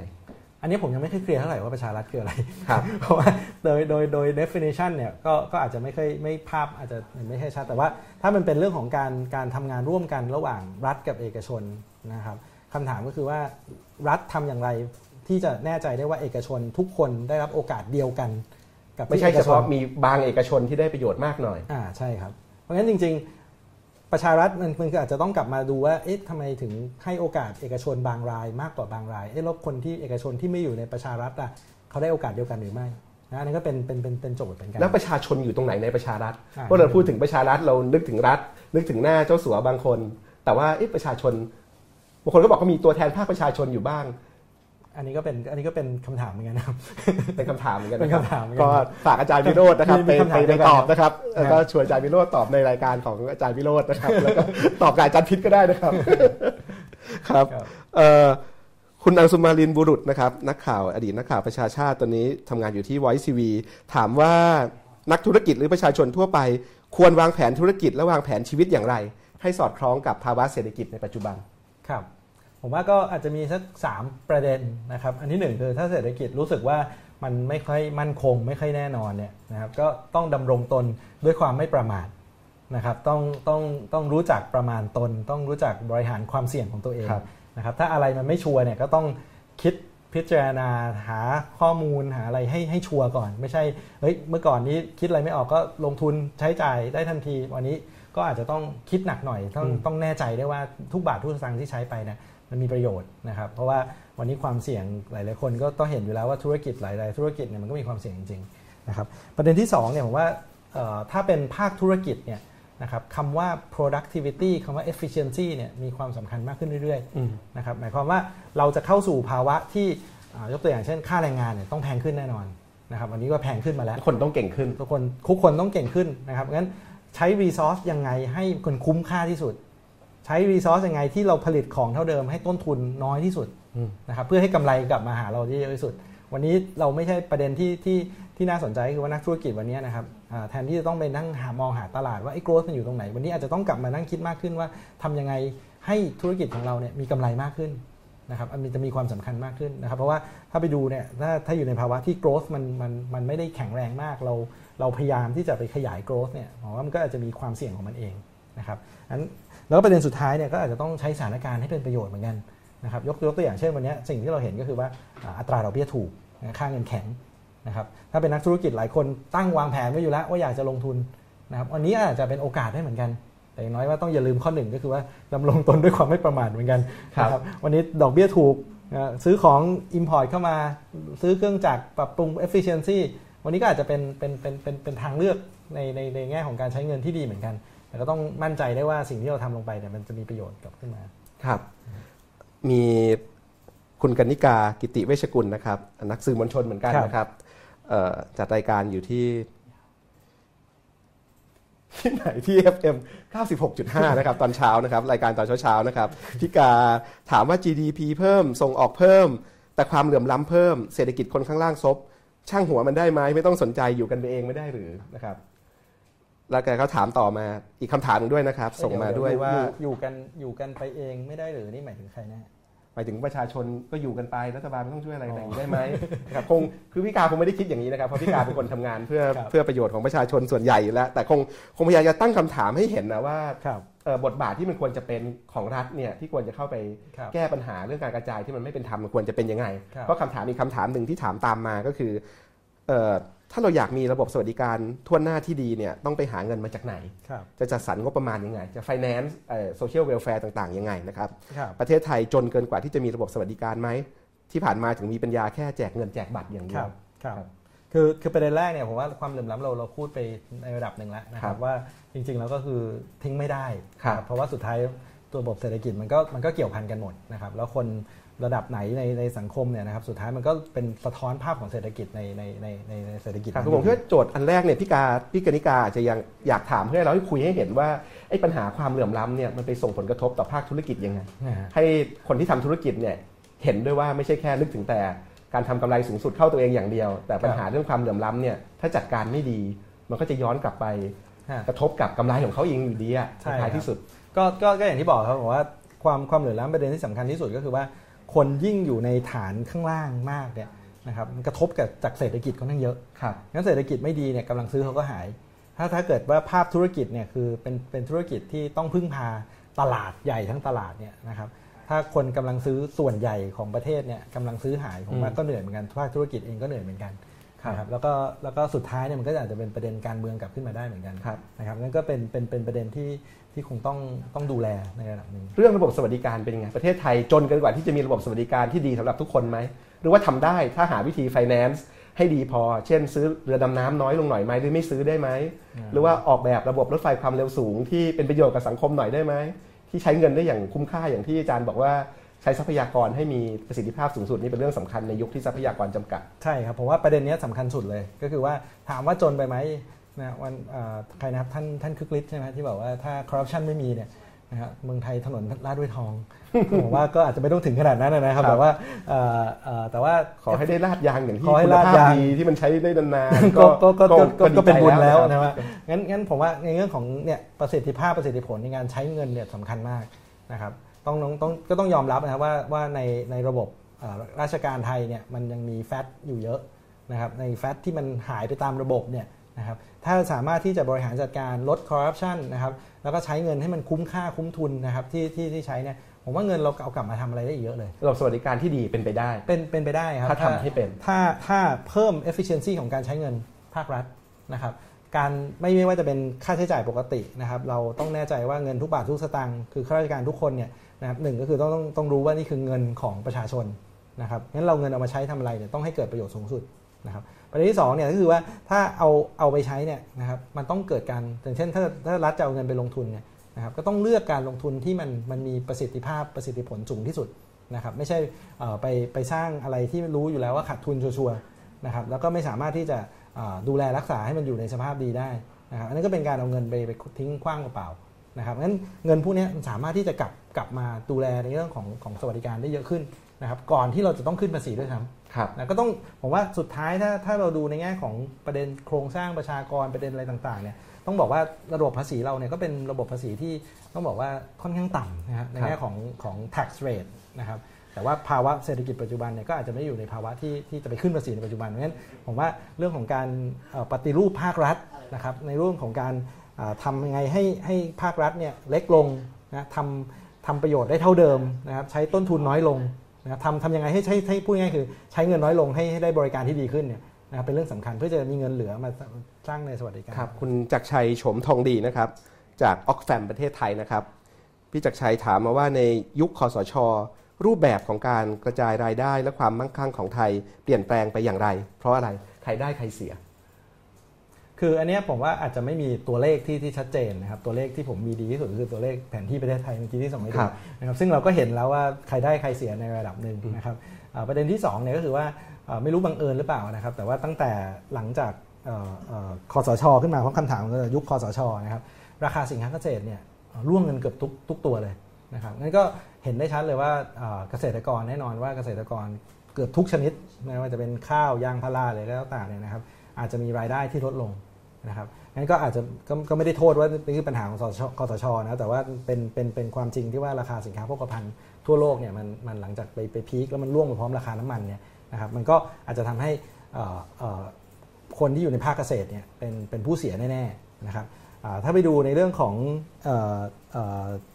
ความมั่งคั่งนะครับก็ต้องบอกว่าบังเอิญอีกไม่รู้บังเอิญอีกไม่ว่านะครับแต่ว่าอัตราดอกเบี้ยเนี่ยมันร่วงมาตลอดอืมนะครับงั้นราคาที่ดินนะครับราคาเอ่อทรัพย์สินต่างๆเนี่ย มันก็ปรับตัวดีขึ้นตามอัตราดอกเบี้ยที่มันลดลงมา นี่ก็ไม่ได้โทษคอสชนะครับ แต่ว่างั้นสิ่งที่ผมคาดเดานะครับ ว่าในเรื่องของการกระจายรายได้เนี่ยผมว่าคนรวยดีขึ้น คนที่เป็นเกษตรกรน่าจะแย่น่าจะแย่ลง ความเหลื่อมล้ำก็ยิ่งถ่างกว้างขึ้นน่าจะครับแต่อันนี้ไม่ได้โทษว่าเป็นปัญหาของคอสชนะครับแต่ว่าอาจจะเป็นเรื่องของอ่าอ่าภาคปัจจัยต่างคุณชินาคมนะครับถามว่าเศรษฐกิจไทยในช่วง 5 ปี 10 ปีข้างหน้าจะเป็นยังไง ถ้ามองขยับไปอนาคตหน่อยเนี่ยมันเป็นไงครับๆอะคือคือผมว่าเอ่อ น่าจะคาดเดาได้ใน2อสาเรื่องนะครับ อันที่หนึ่งเนี่ยเอ่อการเจริญเติบโตเนี่ยน่าจะช้าลงนะครับไม่ได้ไม่ได้หมายความว่าช้าลงจากจากจากตอนนี้นะครับ แต่ว่าช้าลงจากจากในอดีต สมมุติถ้าเกิดเอ่อดูไม่ไม่แน่ใจเอาสไลด์ขึ้นมาได้หรือเปล่านะครับ แต่ว่าเอ่อภาพที่เป็นกราฟเส้นอ่าใช่ครับภาพนี้นะครับครับถ้าถ้าถ้าเราดูเนี่ยนะครับเอ่ออันนี้เป็นเป็นเป็นภาพของแนวโน้มเศรษฐกิจที่ที่โตมาในอดีตนะครับเริ่มตั้งแต่ปี 93คือปีครับเอ่อ2536 นะครับถ้าเราจำได้เนี่ยเศรษฐกิจ ไทยช่วงก่อนวิกฤตปี 40 เนี่ยนะครับเป็นเศรษฐกิจไทยที่ต้องบอกว่าโชดช่วงชัชวานนะครับแล้วก็เป็นเศรษฐกิจไทยที่โตเร็วมากนะครับเราเราเป็นมิดเคิลแห่งเอเชียใช่ไหมฮะเราเกือบจะเป็นเสือตัวที่ 5 นะครับช่วงนั้นเราก็เฉลี่ยโตปี7%สบายๆครับนะครับหลังจากนั้นเราเจอวิกฤตปี 40 ใช่ไหมครับแล้วหลังจากนั้นเราก็ใช้เวลาแป๊บเดียวในการกลับมาโตได้เหมือนเดิม นะครับแต่ว่าอัตราการเติบโตเนี่ยมันโตในอัตราที่ลดลงใช่นะครับจาก 7%ดูจากรูปแล้วเหมือนจะเหลือแค่ 5%ใช่ไหมครับใช่ครับในช่วงหลังวิกฤตใหม่ใช่ครับแล้วก็แล้วก็เป็น 5%ที่มีโครงสร้างทางเศรษฐกิจเนี่ยเปลี่ยนไปเยอะเลยๆอืมนะจากเดิมที่เราเน้นการลงทุน เน้นการบริโภคนะครับมาเป็นเศรษฐกิจที่เน้นการส่งออกนะครับเรามีการย้ายฐานการผลิตต่างต่างชาติมาผลิตในเมืองไทยญี่ปุ่น มาตั้งโรงงานอะไรเยอะแยะเต็มไปหมดนะครับแล้วเราเป็นเศรษฐกิจที่โตประมาณสักสักห้าเปอร์เซ็นต์หลังจากนั้นเราก็เจอวิกฤตอีกรอบหนึ่งตอนปีปีเอ่อ 2007 2008 2007ครับ2008นะครับซึ่งก็เป็นเป็นดิฟลงไป หลังจากนั้นเราก็เจอน้ำท่วมครับเราเจอการฟื้นตัว2554เราเจอการฟื้นตัวจากน้ำท่วมนะครับก็แล้วก็เราเจอ 300 บาทนะข้าวหมื่นห้านะครับรถคันแรกนะครับเราเป็นสังเกตว่าการเจริญเติบโตเนี่ยพุ่งขึ้นไปเหนือเหนือเหนือเทรนด์ขึ้นไปแป๊บหนึ่งครับนะครับแต่ถ้าเฉลี่ยตั้งแต่หลังวิกฤตมาจนกระทั่งถึงปัจจุบันเนี่ย เราเหลือเศรษฐกิจที่โตอยู่ประมาณ3%นั่นเองครับ3% 3%นิดหน่อย งั้นเราคาดหวังเศรษฐกิจไทยแบบยุคก่อนที่โตกันปีละ8% 7% 8% 9%ไม่ได้ ผมว่าค่อนข้างยากนะครับ ปัจจุบันนี้เหมือนกับว่าโตขึ้นจาก3เป็น3%กว่าก็ดีใจกันราวกับเรากับตอนนี้เรากลายเป็นเสืออีกรอบหนึ่งนะครับนะแต่ยังว่าอีกไกลนะครับ ยังอีกยังไกลยังยังนะครับอีกไกลครับก็แล้วเราก็คิดว่า เราน่าจะ expect ว่าจะโตแถวๆเนี้ยประมาณ 3-4%เราไม่ใช่เศรษฐกิจที่โต 5 ไม่ใช่เศรษฐกิจที่โต 7 แน่นอนครับนะครับแล้วก็เป็นเรื่องของโครงสร้างประชากรด้วยนะครับที่เขาจะถามต่อไปเลยว่าเรามีศักยภาพในการเติบโตดูจะน้อยลงฮะใช่ไหมครับโตได้ปีละแค่3%ในขณะที่โครงสร้างประชากรก็เปลี่ยนนะครับครับมีหลายคำถามเนี่ยถามมาในเรื่องพวกเนี้ยนะครับชวนคุยกันไปเลยนะครับครับอาจารย์ตรินอัยยาลาจากวลัยลักษณ์เนี่ยถามว่าชะตากรรมของเศรษฐกิจไทย ภายใต้โครงสร้างประชากรที่มีผู้สูงอายุเพิ่มขึ้นจะมีหน้าตาอย่างไรนะครับ แล้วมีคุณทีปกรณ์เขียนมาถามเหมือนกันครับว่าทำยังไงให้ประเทศไทยถึงจะรวยก่อนแก่ได้ เพราะว่านักเศรษฐศาสตร์จำนวนหนึ่งก็ชอบบอกว่าบางประเทศเนี่ยเขารวยแล้วเขาถึงแก่ใช่ไหมแต่ประเทศไทยเนี่ยจะแก่ก่อนที่จะรวยมันก็จะเป็นปัญหา ใช่ครับ ทั้งหมดเนี่ยมันต่อจิ๊กซอว์ภาพของเศรษฐกิจไทยข้างหน้ายังไง อะได้ครับก็ก็จริงๆ ผมว่ามันมันมันก็มี2งสองประเด็นใหญ่ๆนะครับถ้าเกิดสมมติเรามองในแง่ของโครงสร้างประชากรนะครับอ่าถ้าถ้าเราไปลองดูภาพอ่าที่เป็นแผนที่โลกนะครับอ่าภาพภาพภาพที่อ่าแผ นที่โลกที่มีหลาย ๆ สีนะครับใช่ไหมครับ เอกครับเอ่อฝากดูแผนที่โลกที่มีหลาย ๆ สีหน่อยอ่ารูปนี้นะครับ อันนี้อันนี้อันนี้ขึ้นได้ใช่ไหมฮะอันนี้ก็คือภาพภาพที่เราพยายามที่จะไปลองพลอตมาดูนะครับว่าเอ๊ะในโลกเนี้ยนะครับค่าเฉลี่ยของอายุของประชากรน่ะหน้าตาเป็นไงอืมนะครับซึ่งซึ่งมันก็น่าสนใจนะครับว่าเอ่อ ถ้าประเทศที่แดงแจ๋เนี่ยอายุประมาณสัก 45เป็น45 ปีโดยเฉลี่ยครับนะฮะถ้าเขียวหมดเลยเนี่ยก็คืออายุประมาณ 15 ปี นี่คือ median age หรือเอ่อค่าค่ากลางของอายุของของประชากรคือจับคนมาเรียงกันแล้วดูว่าคนตรงกลางอายุเท่าไหร่ใช่ครับสังเกตว่าประเทศไทยเนี่ยอายุประมาณ 38-39 ปีครับนะครับก็ต้องบอกว่าค่อนข้างแก่ในในในโหมดนี้ คือเรานี้ถือว่าแก่แล้วนะ ถ้า ดูจาก median age เนี่ยใช่ครับแม้ถึงแม้ว่าเราอยากจะคิดว่าเราเราหนุ่มอยู่ขนาดครับนั้นถึงแม้หน้าตาเรายังไม่แก่นะครับหน้าแต่ว่าหน้าจริงๆเราเลย median age แล้วใช่ครับครับ แต่ว่าประเด็นสำคัญก็คือว่าเอ้เมื่อกี้ถามว่าเอ้เราเราจะรวยก่อนแก่ได้ไหมถ้าเกิดถ้าเกิดเรามองว่า 38 ปีเนี่ยคือคือแก่แล้วเนี่ยก็อาจจะไม่ทันแล้วครับประเด็นที่สองที่เราไปดูเนี่ยนะครับคือเราไม่ใช่ประเทศเดียวที่ที่แก่อืมนะครับถ้าเราดูในแผนที่ในประเทศที่มันสีส้มๆแดงๆเต็มไปหมดเลย แต่ว่าปัญหามันคือว่าส่วนใหญ่ของประเทศที่แดงไปหมดแล้วเนี่ยคือเขารวยกันหมดแล้วครับ ถ้าดูในแผนที่ที่เราเห็นเนี่ยนะครับเราจะมีแค่ 2 ประเทศในในในฝั่งเนี้ยนะครับที่เอ่อแก่ก่อนรวยนะครับก็คือจีนกับกับประเทศไทยนะครับที่มีอายุค่ากลางของประชากรเนี่ยเกิน 35 ปี แล้วยังไม่ได้เข้าไปสู่เอ่อเอ่อสถานะของประเทศที่ที่พัฒนาแล้วครับ นะครับจริงๆอาจจะมีประเทศในอีสเทิร์นยุโรปบางบางประเทศนะแต่ว่าประเทศที่เหลือเนี่ยที่อายุเฉลี่ยเนี่ยค่อนข้างเยอะเนี่ยคือคือเขารวยหมดแล้วเราเราเป็นประเทศที่ทีนี้ประเทศที่มีศักยภาพในการเติบโตลดลงขณะเดียวกันก็เข้าสู่สังคมสูงวัย โดยที่ยังไม่รวยด้วยนะครับแล้วก็มีต้องทำระบบสวัสดิการอะไรต่างๆ เพิ่มมากขึ้นด้วยเนี่ยทางออกของมันอยู่ที่ไหนคือครับคนไทยก็ต้องเก่งขึ้นแน่ แต่ทำยังไงโจทย์คือทำยังไงให้คนไทยเก่งขึ้น ครับ คือ คือ คือ คือ ผมมองว่าถ้าเกิดสมมติเราเรามองว่า เศรษฐกิจไทยทั้งทั้งทั้งประเทศเนี่ยนะเป็นเป็นเครื่องจักรนะเป็นเครื่องจักรถ้าถ้ามองในในฐานะนักเศรษฐศาสตร์ก็บอกว่าเป็นเครื่องจักรที่ใส่อินพุตเข้าไปอินพุตก็คือแรงงานกับทุนใช่ไหมครับคือคือใส่ประชาใส่คนที่เข้าไปทำงาน แล้วก็ใส่เงินลงทุนลงไปนะออกมาเป็น GDP หรือออกมาเป็นเป็นระบบเศรษฐกิจนะครับถ้าเครื่องจักรเนี่ยรันด้วยวิธีเดิมนะครับเครื่องจักรนี้จะเป็นเครื่องจักรที่มีอินพุตหรือหรือเอ่อเอ่อผลเอ่อตัวตัวใส่เข้าไปเนี่ยน้อยลงเรื่อยๆ คือแรงงาน นะครับเพราะถ้าเกิดถ้าเราดูภาพเมื่อกี้นอกจากอายุจะเพิ่มขึ้นแล้วเนี่ยนะครับถ้าถ้าถ้าถ้าดูอีกอีกภาพหนึ่งนะครับภาพภาพที่เป็นโครงสร้างประชากรรูปรูปนี้ครับถ้าเกิดเราดูภาพนี้นะครับที่ที่เป็นโครงสร้างประชากร ภาพหนึ่งที่เราเห็นเนี่ยก็คือว่าจำนวนนะครับไม่ใช่แค่อายุเพิ่มขึ้นนะครับ แต่จำนวนของประชากรวัยทำงานเนี่ยกำลังจะลดลงนะครับไม่ใช่ไม่ใช่แค่โตช้าด้วยนะครับกำลังจะลดลง ลว่าเครื่องจักรเครื่องนี้กำลังจะมีเลเบอร์คืออินพุตที่ใส่เข้าไปเนี่ยน้อยลงไปเรื่อยๆนะครับแล้ววิธีเดียวที่จะทำให้เครื่องจักรเครื่องนี้สามารถที่จะผลิตของอะไรออกมาได้เยอะขึ้นเนี่ยนะครับคือต้องเพิ่ม productivity ของไอ้เครื่องจักรเครื่องนี้นะครับหรือต้องเพิ่มคุณภาพของ input ที่ใส่เข้าไปนะครับแต่วันนี้ปัญหาที่เราเจอก็คือว่านอกจากจะแก่แล้วเนี่ยนะครับคุณภาพของเลเบอร์ที่ใส่เข้าไปเนี่ยก็ยังมีปัญหาอีกนะครับถ้าเราวัดโดยคะแนนสอบคะแนนอะไรก็ตามเนี่ยนะครับจะมีปัญหาว่า เอ๊ะการศึกษาเนี่ยไม่ได้ทำให้แรงงานของไทยเนี่ยมีคุณภาพเท่าที่เราอยากจะไปให้เป็นครับนะครับอันนี้ก็จะเป็นเป็นเป็นประเด็นที่ค่อนข้างเอ่อเอ่อเร่งด่วนมากขึ้นเรื่อยๆนะครับว่าเราทำยังไงที่จะทำให้การศึกษาเนี่ยผลิตแรงงานออกมาให้มีคุณภาพ และสามารถที่จะใช้เอ่อแรงงานเหล่านั้นเนยเอาไปใส่ในเครื่องจักรแล้วทำให้เครื่องจักรนั้นนะโตขึ้นมาได้นะครับประเด็นถัดมานะครับนอกนอกนอกจากประเด็นเรื่องว่าเอ๊ะใส่อินพุตเข้าไปยังไงเนี่ยก็คือว่า เข้าสู่ประชากรผู้สูงอายุเนี่ยก็คือภาพ ตรงส่วนที่เป็นสีแดงๆเนี่ยมันครับเพิ่มขึ้นและเพิ่มขึ้นเร็วอืมนะครับ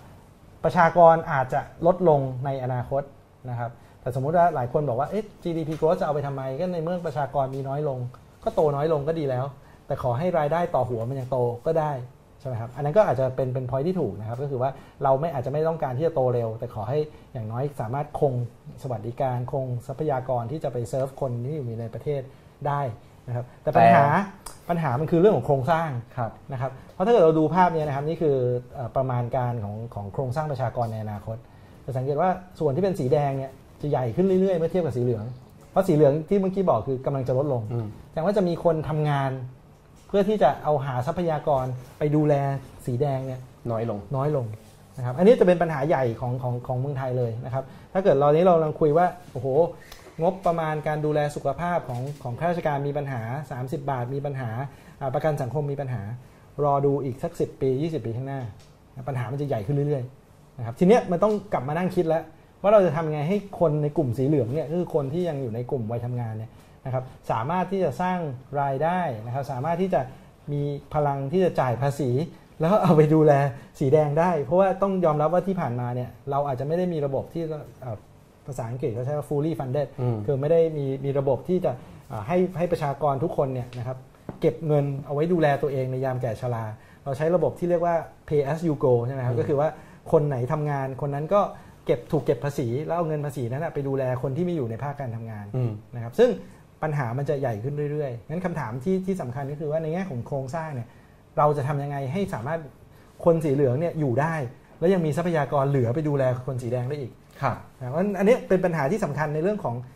ปัญหาของการแก่ก่อนรวยนะครับคือทรัพยากรเรายังมีไม่พอที่จะไปดูแลคนที่เข้าสู่วัยผู้สูงอายุครับนะครับครับนี่ก็เป็นโจทย์ที่ท้าทายเศรษฐกิจไทยนะครับ ผมอยากจะแวะไปเยี่ยมเยียนผู้ชมสดๆตอนนี้นะครับ ว่ามีใครเขียนคำถามต่างๆ ไว้บ้างนะครับเผื่อเราจะมาชวนคุยกันนะครับ สวัสดีพี่กวยนะครับ พี่เทา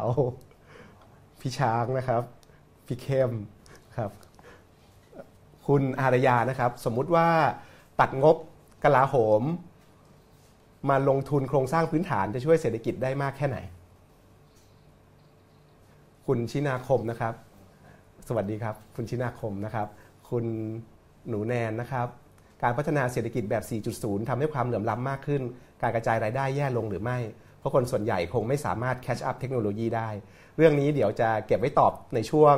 Digital Transformation นะครับยุทธศาสตร์ คณะกรรมการยุทธศาสตร์ชาติคงอยู่ไม่ถึง 20 ปีตามแผน อนาคตเศรษฐกิจไทยจะเป็นอย่างไร ภายใต้วิสัยทัศน์กรรมการชุดนี้นะครับจากคุณทิตินะครับ อันนี้ก็มีได้รับการตอบไปในไทยรัฐหน้าหนึ่งไปแล้วในระดับครับ โดยคุณบรรยงนะครับเดี๋ยวเราจะกลับมาคุยกันนิดหน่อยนะครับเดี๋ยวขอดูเมื่อกี้เอ่อคุณคุณไกลนะครับ คุณไกลฟันโฟที่เข้าตลาดหุ้นตอนนี้มีปัจจัยอะไรบ้างที่ทำให้ดัชนีขึ้น ถ้ามีหลายปัจจัยช่วยเรียงลำดับปัจจัยให้ด้วยนะครับ ว่าไหนส่งผลมากส่งผลน้อย ช่วยวิเคราะห์เปรียบเทียบเศรษฐกิจไทยกับเวียดนามได้ไหม ถ้าเวียดนามนำไทยได้เขาต้องพัฒนาอะไรบ้าง และมีโอกาสมากน้อยแค่ไหน ที่จะก้าวมาเป็นประเทศพัฒนาแล้วนะครับ เศรษฐกิจไทยวันที่เข้าสู่สังคมสูงอายุเต็มที่เป็นอย่างไรนะครับเมื่อกี้เราก็วิเคราะห์ไปบ้างนะครับ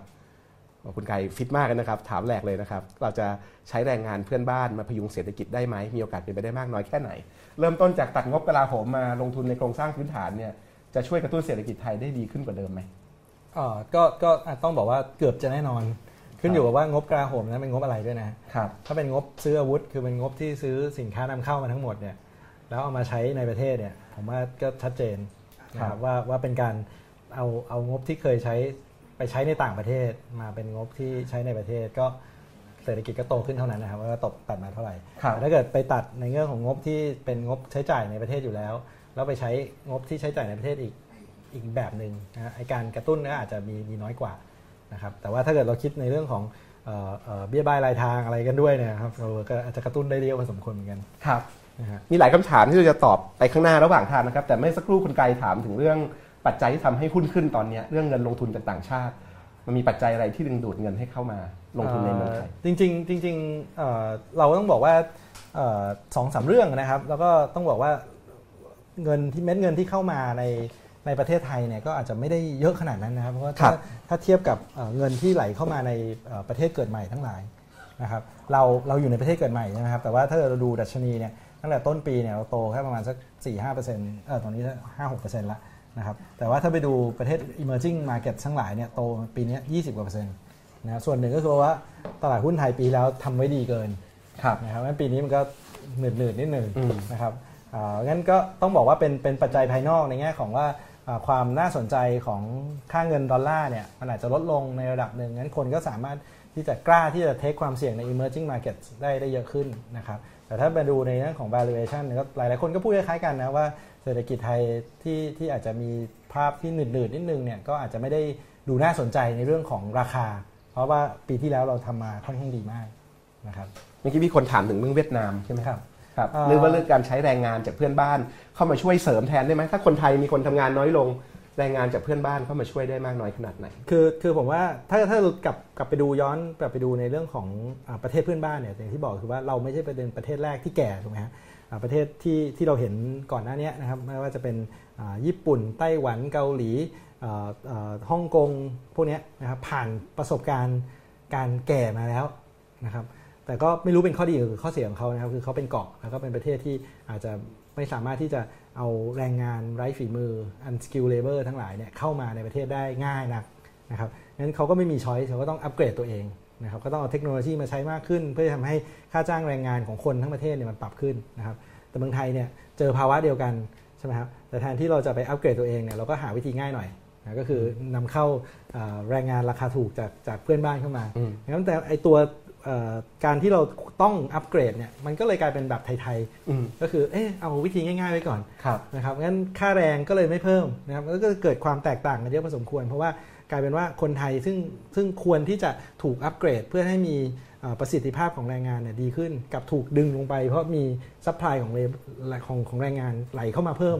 นะครับงั้นเราก็เห็นความแตกต่างกันมากขึ้นระหว่างอ่าอ่าสัดส่วนของคนไทยที่มีฝีมือ skilled labor ที่ดีมาก ที่ที่เราไม่มีแรงงานที่อื่นไหลเข้ามา กับแรงงานที่ถูกแย่งชิงจากแรงงานต่างชาติงั้นสัดส่วนของคนที่มีรายได้สูงกับคนที่มีรายได้ต่ำเนี่ยก็ยิ่งฉีกกันออกมาอีกนะครับอันนี้ก็จะเป็นปัญหาระยะยาวเหมือนกัน ถ้าเกิดเรายังเอ่อพยายามที่จะแก้โดยวิธีง่ายครับนะครับถามว่าวิธียากคืออะไรวิธียากคือเราต้องพยายามอัปเกรดตัวเอง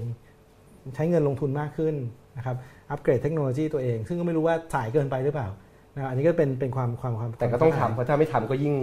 ไม่มีใช่อนาครับคตเพราะว่าไปใหญ่เพราะว่าวิธีเดียวนะครับที่ที่เราจะหลีกหนีจาก middle income trap ได้เนี่ยก็คือเราต้องยกระดับรายได้ของของประชากรรายได้ที่แท้จริงนะครับซึ่งซึ่งมันจะถูกกำหนดโดย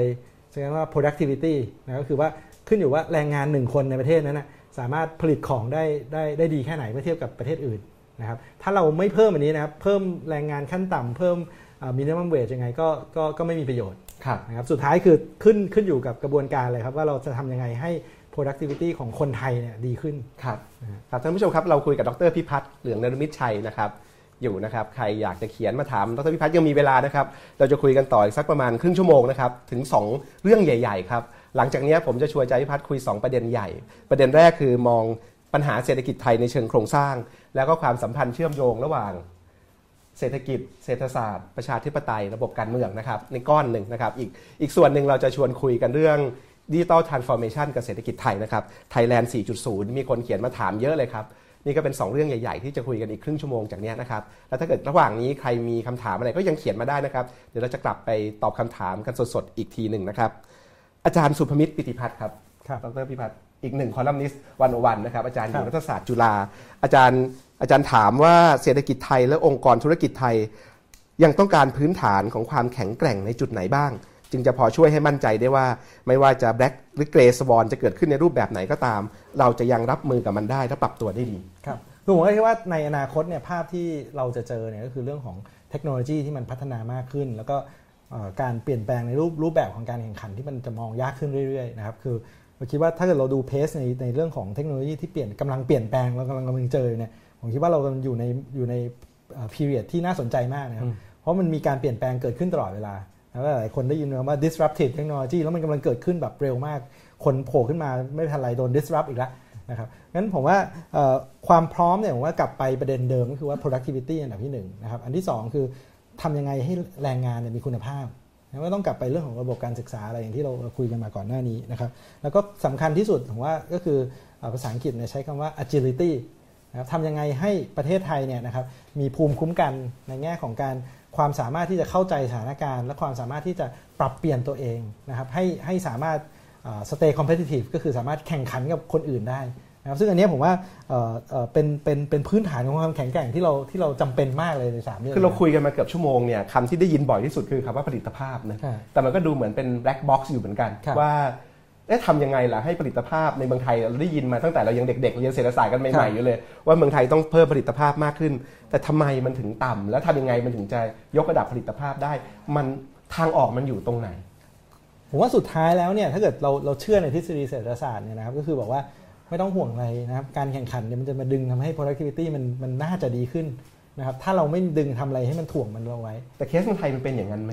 คือคือผมว่าในเคสที่เป็นเศรษฐกิจที่มันไม่มีการแข่งขันน่ะมันผูกขาดก็เยอะมันอะไรก็เยอะไอเนี่ยผมว่ามันก็เลยจะเป็นประเด็นว่าถ้าเราต้องการให้เอ่อเอ่อคนของเราเนี่ยเพิ่มประสิทธิภาพเนี่ยเราต้อง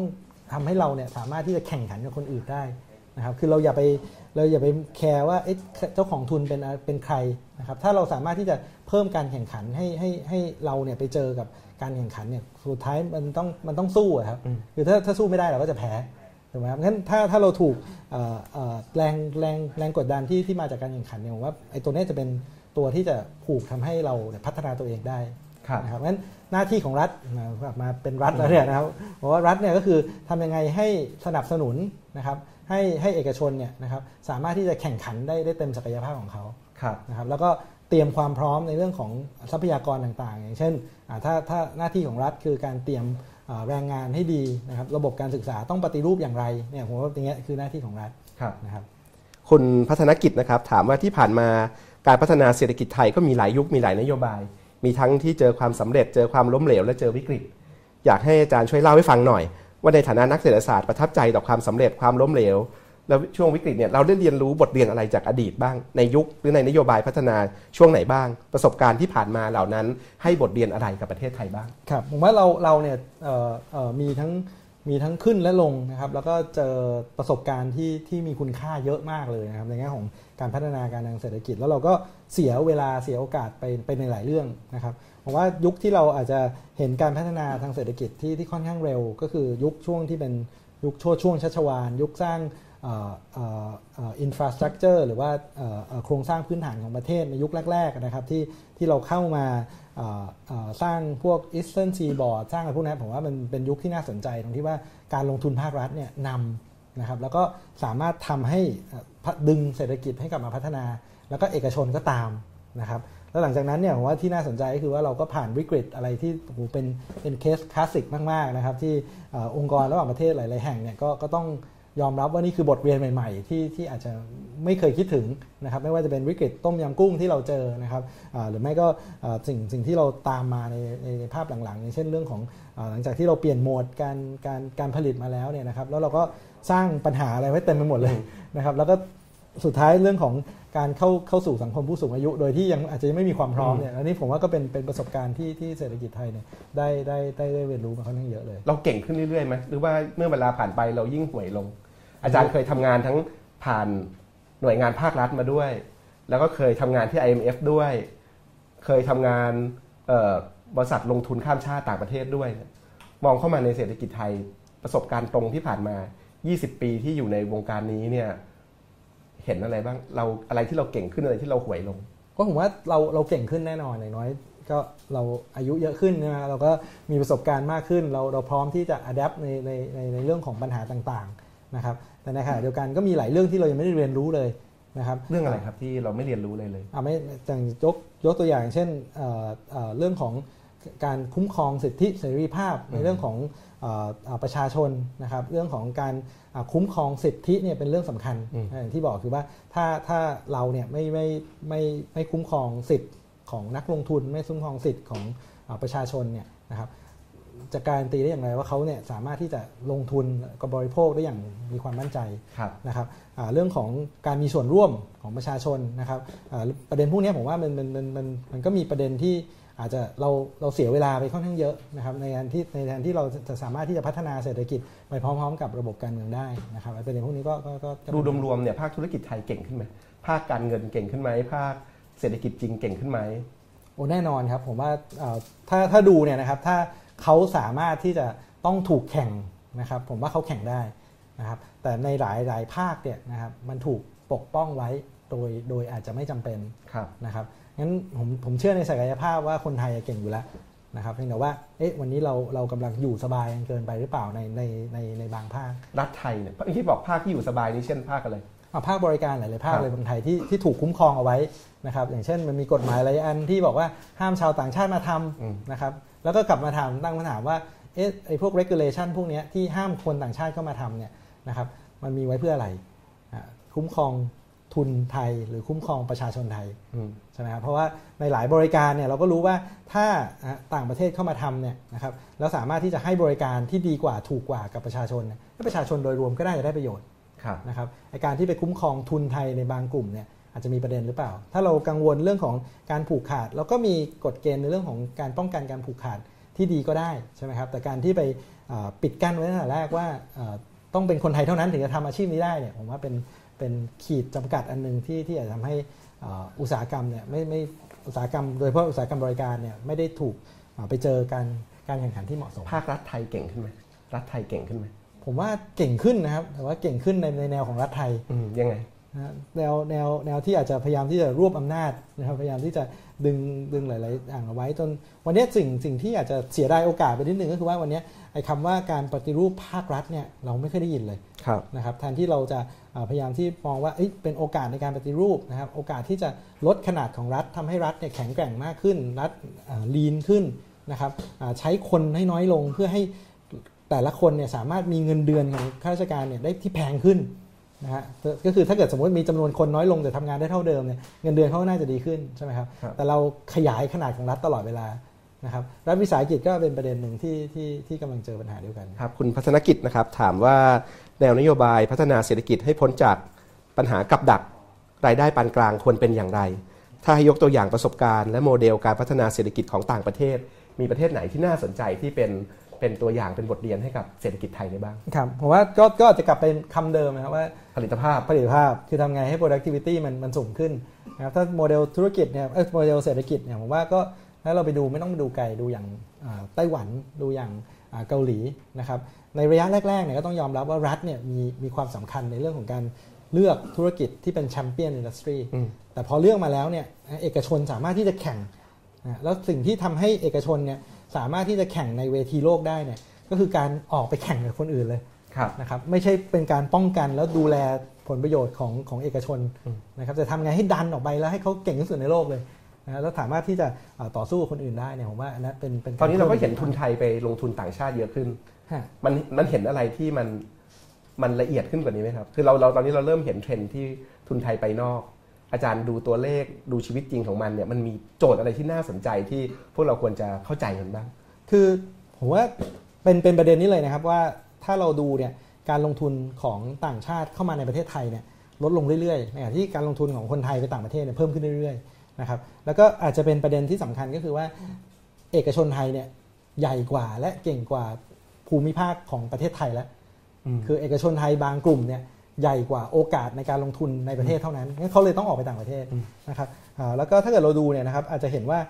ในบางกลุ่มอุตสาหกรรมเนี่ยไทยประเทศไทยเนี่ยทำได้ดีจริงๆนะครับไม่ว่าจะเป็นเรื่องของอาหารนะครับเราเห็นอาหารกลุ่มหลายหลายกลุ่มที่เป็นกลุ่มอาหารเนี่ยออกไปซื้ออ่าอ่าแบรนด์ที่เป็นแบรนด์ระดับโลกเลยนะครับไปเป็นคนที่จัดหาอาหารให้กับระดับโลกเลยนะครับอันนี้เราเก่งจริงๆนะครับอ่าบริการบางภาคเราก็เก่งจริงๆ นะครับอ่าวันนี้เราเราเห็นเอกชนไทยซึ่งซึ่งซึ่งสามารถที่จะไปแข่งในระดับโลกได้เยอะขึ้นนะครับครับแต่ว่าเนี่ยเราเราทำยังไงที่จะส่งเสริมเอกชนไทยให้ให้เก่งอย่างเงี้ยครับนะครับแล้วเอาไปแข่งแข่งขันกับกับต่างประเทศให้เยอะขึ้นนะครับอาจารย์วิโรธอารีนะครับจากรัฐศาสตร์ธรรมศาสตร์ฝากถามมาอีกข้อหนึ่งครับก็เป็นข้อสำคัญที่น่าคุยนะครับ เศรษฐกิจการเมืองไทยจะเปลี่ยนแปลงอย่างไรภายใต้รัฐธรรมนูญฉบับปี 2560 ครับเอ่อผมว่า ในเรื่องของภาพหนึ่งที่ที่น่าจะเห็นการเปลี่ยนแปลงชัดเจนมากขึ้นในในรัฐธรรมนูญเนี่ยนะครับก็คือเรื่องของการการเมืองที่ชูนโยบายเนี่ยนะอาจจะทำได้ยากขึ้นนะครับไม่ว่าจะเป็นภาพของออระบบการเลือกตั้งเองนะครับ ซึ่งอาจจะไม่ได้สนับสนุนให้มีพักใหญ่สองพักแบบแบบแบบเดิมๆที่เราเคยเห็นในอดีตนะครับพักขนาดกลางขนาดเล็กเนี่ยน่าจะมีความสำคัญเพิ่มมากขึ้นนะครับงั้น การที่พักใหญ่ชูนโยบายเนี่ยภาพนี้อาจจะไม่เคยเห็นแล้วนะครับประกอบกับเรื่องของแผนยุทธศาสตร์ ประเด็นประเด็นเรื่องของการอ่าอ่าคุณเป็นยงใช้คำว่าโซ่ตรวนเนี่ยนะครับครับซึ่งหรือเปล่าแล้วก็ question mark เนี่ยนะคครัรับบเอ่อเอ่ออาจจะทำให้การที่เอ่อการเมืองนะครับที่ที่ที่จะชูนโยบายทางเศรษฐกิจ พยายามที่จะหานโยบายทางเศรษฐกิจมามาหาเสียงกับประชาชนเนี่ยอาจจะทำได้ยากขึ้นนะครับเพราะเพราะนโยบายใด ๆ ที่ที่อาจจะขัดกับ แผน ซึ่งเราวันนี้เรายังไม่เห็นว่าเป็นแผนอะไร หน้าตาเป็นยังไงผูกมัดขนาดไหนเนี่ยนะครับอาจจะทำให้การที่ที่ที่ชูนโยบายแบบนั้นทำได้ยากขึ้นนะครับงั้นการเมืองอาจจะเป็นการเมืองแบบที่เลือกตั้งไปก็ไม่ไม่ได้มีผลต่อประชาชนเท่าไหร่ ในแง่ว่าก็ก็ต้องทำตามแผนอยู่ดี อันนี้ก็อาจจะต้องรอดูนะครับว่าแผนหน้าตาออกมาหน้าตาจริงๆจะเป็นยังไง แต่ว่ามันก็ทำให้ในเรื่องของเศรษฐกิจเรื่องของนโยบายเนี่ยนะครับอาจจะไม่ได้มี creativity หรือมีมีความหวือหวาแบบแบบ แบบแบบที่เราเห็นในการที่การแข่งขันในตลาดนโยบายมันมันหายไปในการเลือกตั้งเนี่ยมันส่งผลกระทบต่อต่อประชาชนยังไงแน่แน่นอนครับว่าในเรื่องของทางเลือกนะครับถ้าเกิดประชาชนอ่าอยากที่จะเลือกแนวนโยบายอ่าที่เราที่เขาเห็นด้วยนะครับก็อาจจะทำได้ยากขึ้น เพราะมันถูก hard code เอาไว้ถูกเซตเอาไว้ในในรัฐธรรมนูญไปแล้วนะอันนี้อันนี้ก็ต้องเป็นเป็นประเด็นที่ที่ต้องระมัดระวังพอสมควรปกติโจทย์เรื่องประชาธิปไตยเวลาเราคุยกันถึงเรื่องการเลือกตั้งเนี่ยมันไม่ใช่แค่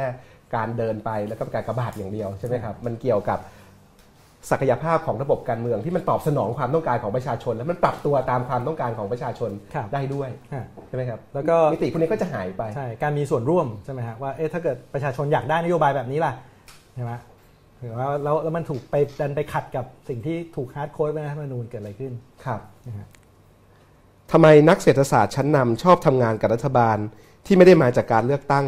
และไม่ยอมวิจารณ์รัฐบาลทหารเหมือนวิจารณ์รัฐบาลเลือกตั้งครับมีคำถามจากนักการเงินคนหนึ่งนะครับคำถามนี้ก็น่าครับก็น่าสนใจนะครับครับผมว่ามีมีหลายมีหลายชิ้นเลยนะมีคนฝากถามว่านักการเงินคนหนึ่งเนะคือคนไหนนะครับผมว่าน่าจะนั่งดูอยู่นี่เหมือนกันหลายนะหครัลาบยคนก็น่าจะรู้แล้วนะครับ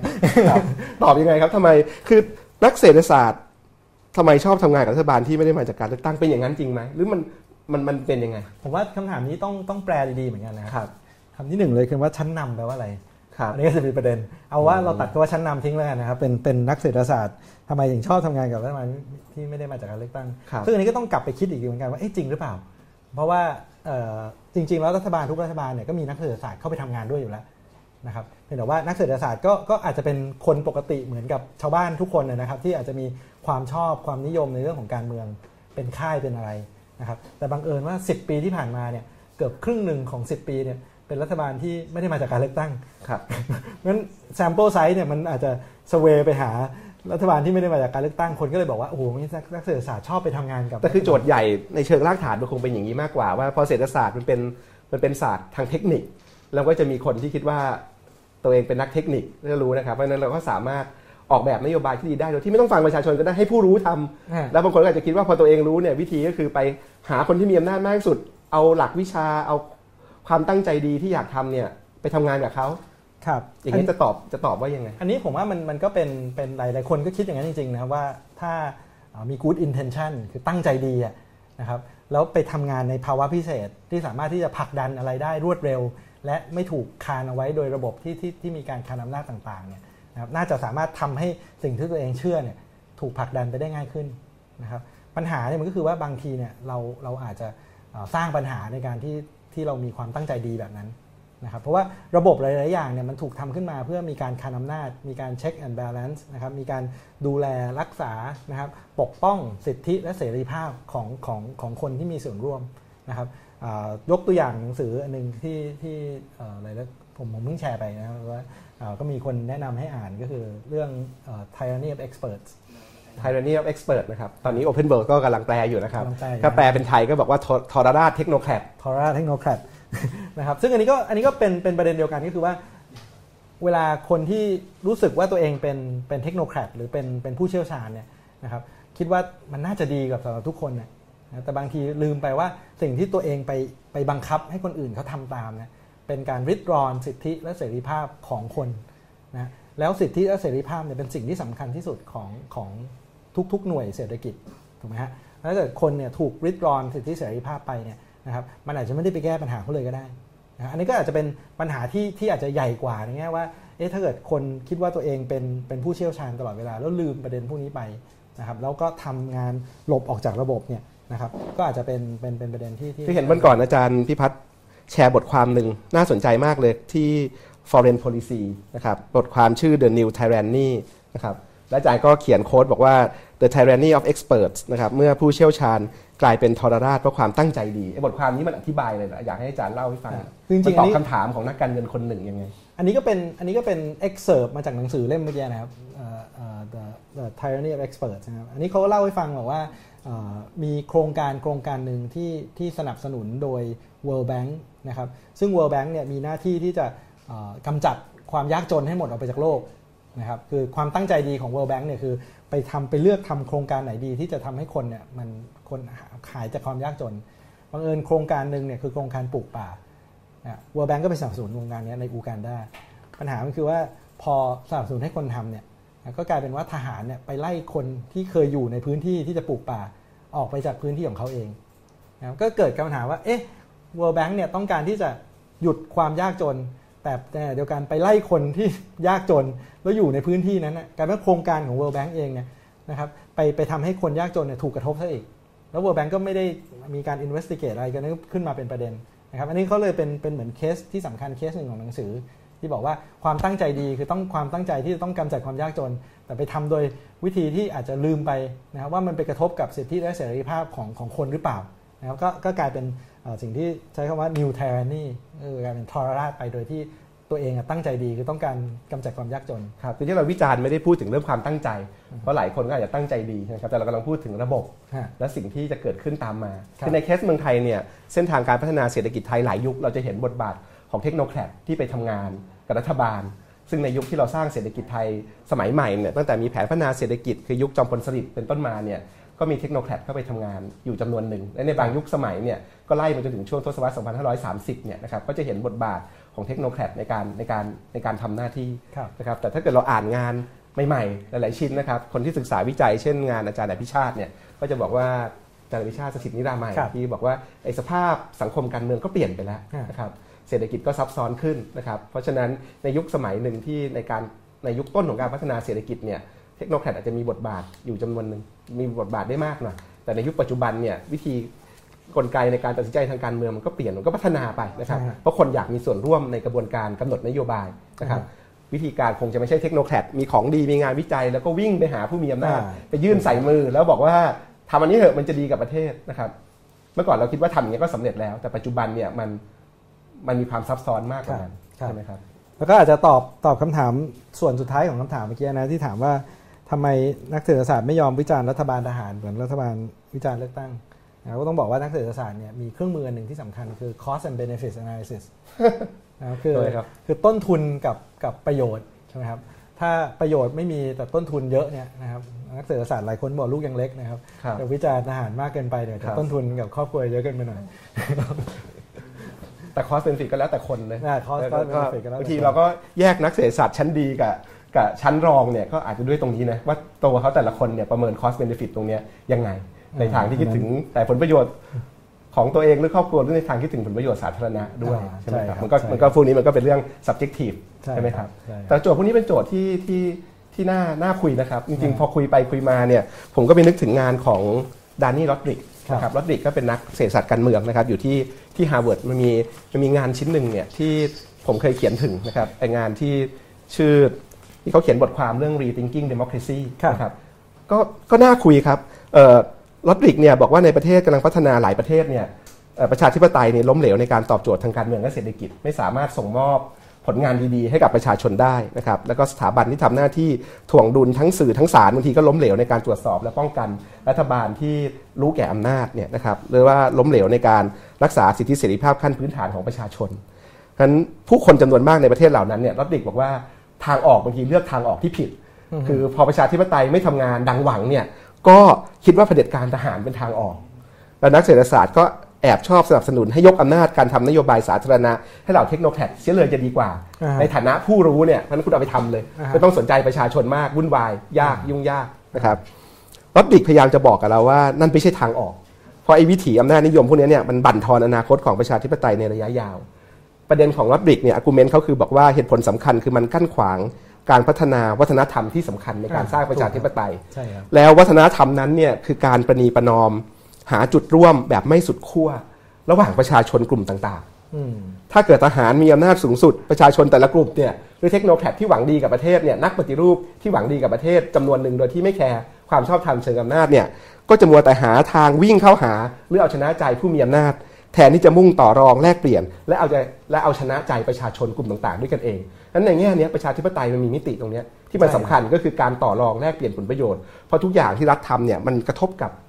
กระทบกับกลุ่มไหนทั้งนั้นนะครับครับมีกลุ่มได้กลุ่มเสียต่างๆ พวกนี้ใช่ไหมครับใช่เพราะสุนั้ดนท้ายเรื่องเนี้ยเป็นเรื่องการมืสำคือคัญเรื่องของการเจรจาผลประโยชน์อยู่แล้ว ใช่ครับถูกไหมครับระหว่างกลุ่มหนึ่งซึ่งซึ่งมันไม่มีอะไรที่ทำให้ทุกคนได้ได้ประโยชน์หมดอยู่แล้ว แต่ว่าเราเจรจากันไงในในสันติวิธี ใช่ใช่ไหมครับแล้วก็ทางออกที่รถดิกเสนอก็คือ ถ้าจะแก้ปัญหานะครับที่จะเปลี่ยนประชาธิปไตยที่ไม่เสรีเนี่ย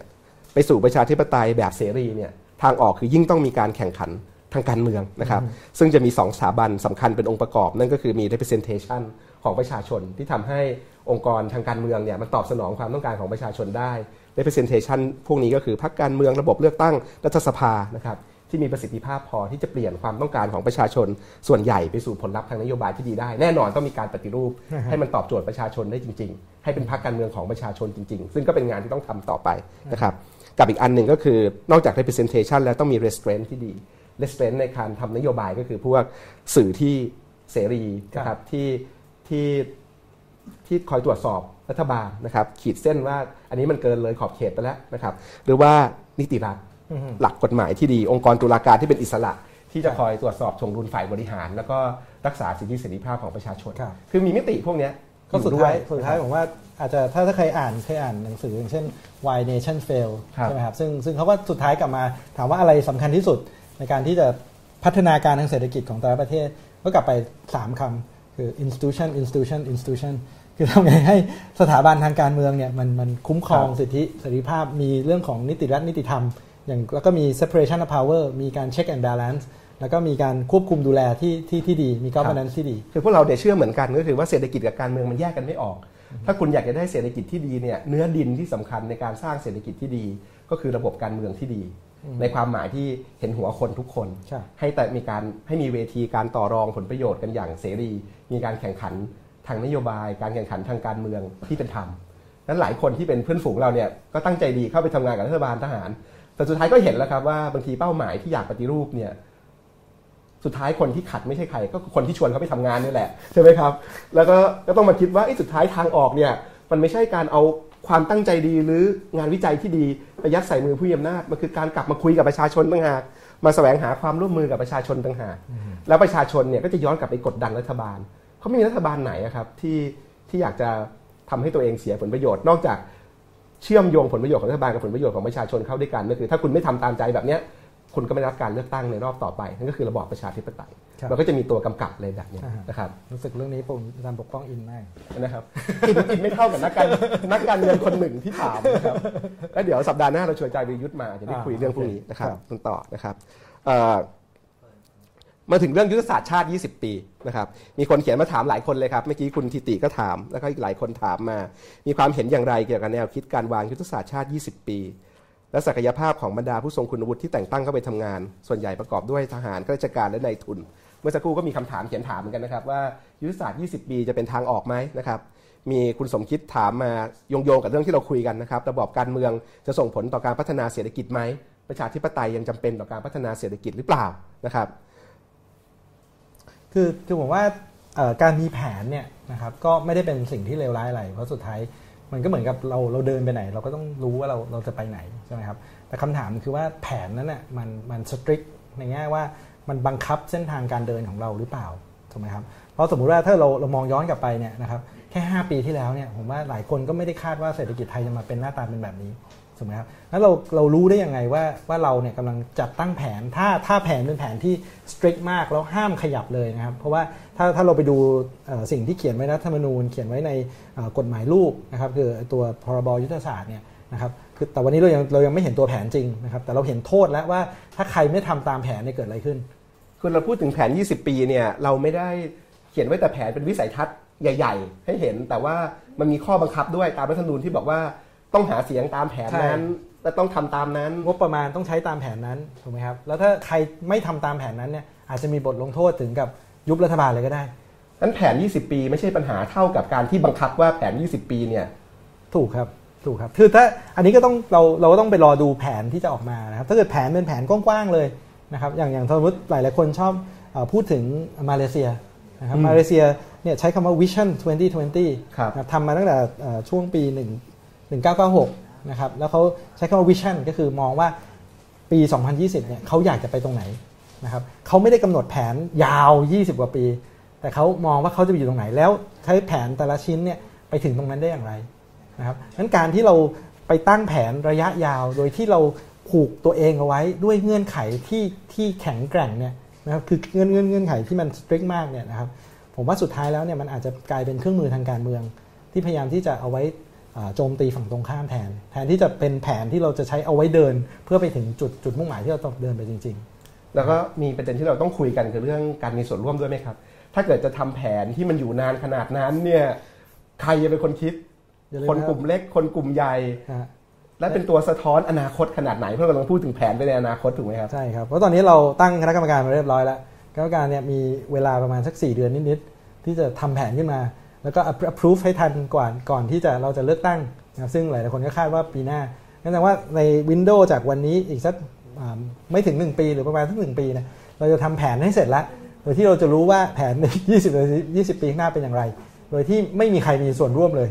นะอันนี้ก็เป็นเป็นเป็นประเด็นที่อาจจะค่อนข้างอันตรายนิดหนึ่งเหมือนกันนะครับครับตอนนี้อาจารย์อยู่ในภาคเอกชนเนี่ยภาคเอกชนเวลาเขาวางแผนกันเขาวางกันไปกี่ปีล่วงหน้าผมยังไม่บอกนะจริงๆก็สามปีก็ถือว่าเป็นเป็นแผนคือคือเรามี เรามีวิชั่นในสิ่งที่เราอยากจะเป็นแต่แผนเนี่ยผมว่า 3-5 ปีเนี่ยยาวสุดแล้วที่ที่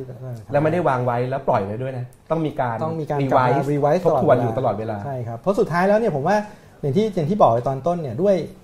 ภาวะด้วยการแข่งขันด้วยเทคโนโลยี แล้วก็สิ่งแวดล้อมต่าง ๆ ที่มันกำลังเกิดขึ้นเนี่ยผมว่าการเปลี่ยนแปลงจะเกิดขึ้นเร็วมาก แล้วก็คาดเดาได้ยากมากนะครับ อย่างเช่น เทคโนโลยีที่เราจะมาจะเจอไปในอนาคตเนี่ยไม่ว่าจะเป็น AI ไม่ว่าจะเป็นอะไรเนี่ยมันก็จะเปลี่ยนแบบแผนในการแข่งขันไปมหาศาลเลยเรารู้ยังไงว่าถ้าเกิดแผนที่เราตั้งไว้วันนี้แล้วเราเข้มข้นในแง่ของการ follow แผนนั้นขนาดนั้นเนี่ยจะเป็นแผนที่ดีตลอดเวลานะครับสุดท้ายมันต้องเป็นแผนที่แค่พอที่จะบอกได้ว่าวิชั่นที่เราต้องการจะไปเนี่ยไปตรงไหน แล้วก็เป็นแผนที่เราพร้อมที่จะปรับเปลี่ยนไปตามสถานการณ์ได้ได้ได้ถูกต้องตามสถานการณ์ นะครับเพราะถ้าเราตั้งยาวเกินไปรับรองเป็นการผูกขาตัวเองแน่นอนครับ กลับไปที่ไลฟ์หน่อยนะครับ ไปทักทายเพื่อนสมาชิกหน่อยนะครับ เดี๋ยวเราคุยอีกสักประมาณ 15 นาทีก็เลิกกันนะครับรัฐบาลควรมีบทบาทอย่างไรในการส่งเสริมผลิตภาพนะครับ คุณอธิคม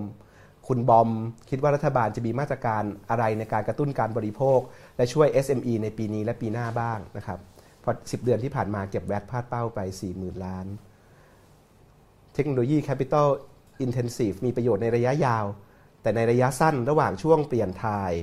จากการใช้แรงงานไปใช้เครื่องจักรหากทำเร็วเกินไปโดยไม่ปรับตัว สิ่งที่จะตามมาก็คือคนปรับตัวไม่ทันและเริ่มตกงาน เดี๋ยวมีคนถามอยู่เหมือนกันนะครับ ประเด็นนี้มีคำถามอื่นอีกไหมครับ มีบริษัทในไทยพร้อมกับใช้เทคโนโลยีกันแค่ไหน มีการวิจัยและพัฒนาใช้งานเพื่อธุรกิจขนาดไหน เฉพาะบล็อกเชนกับ AI นะครับคำถาม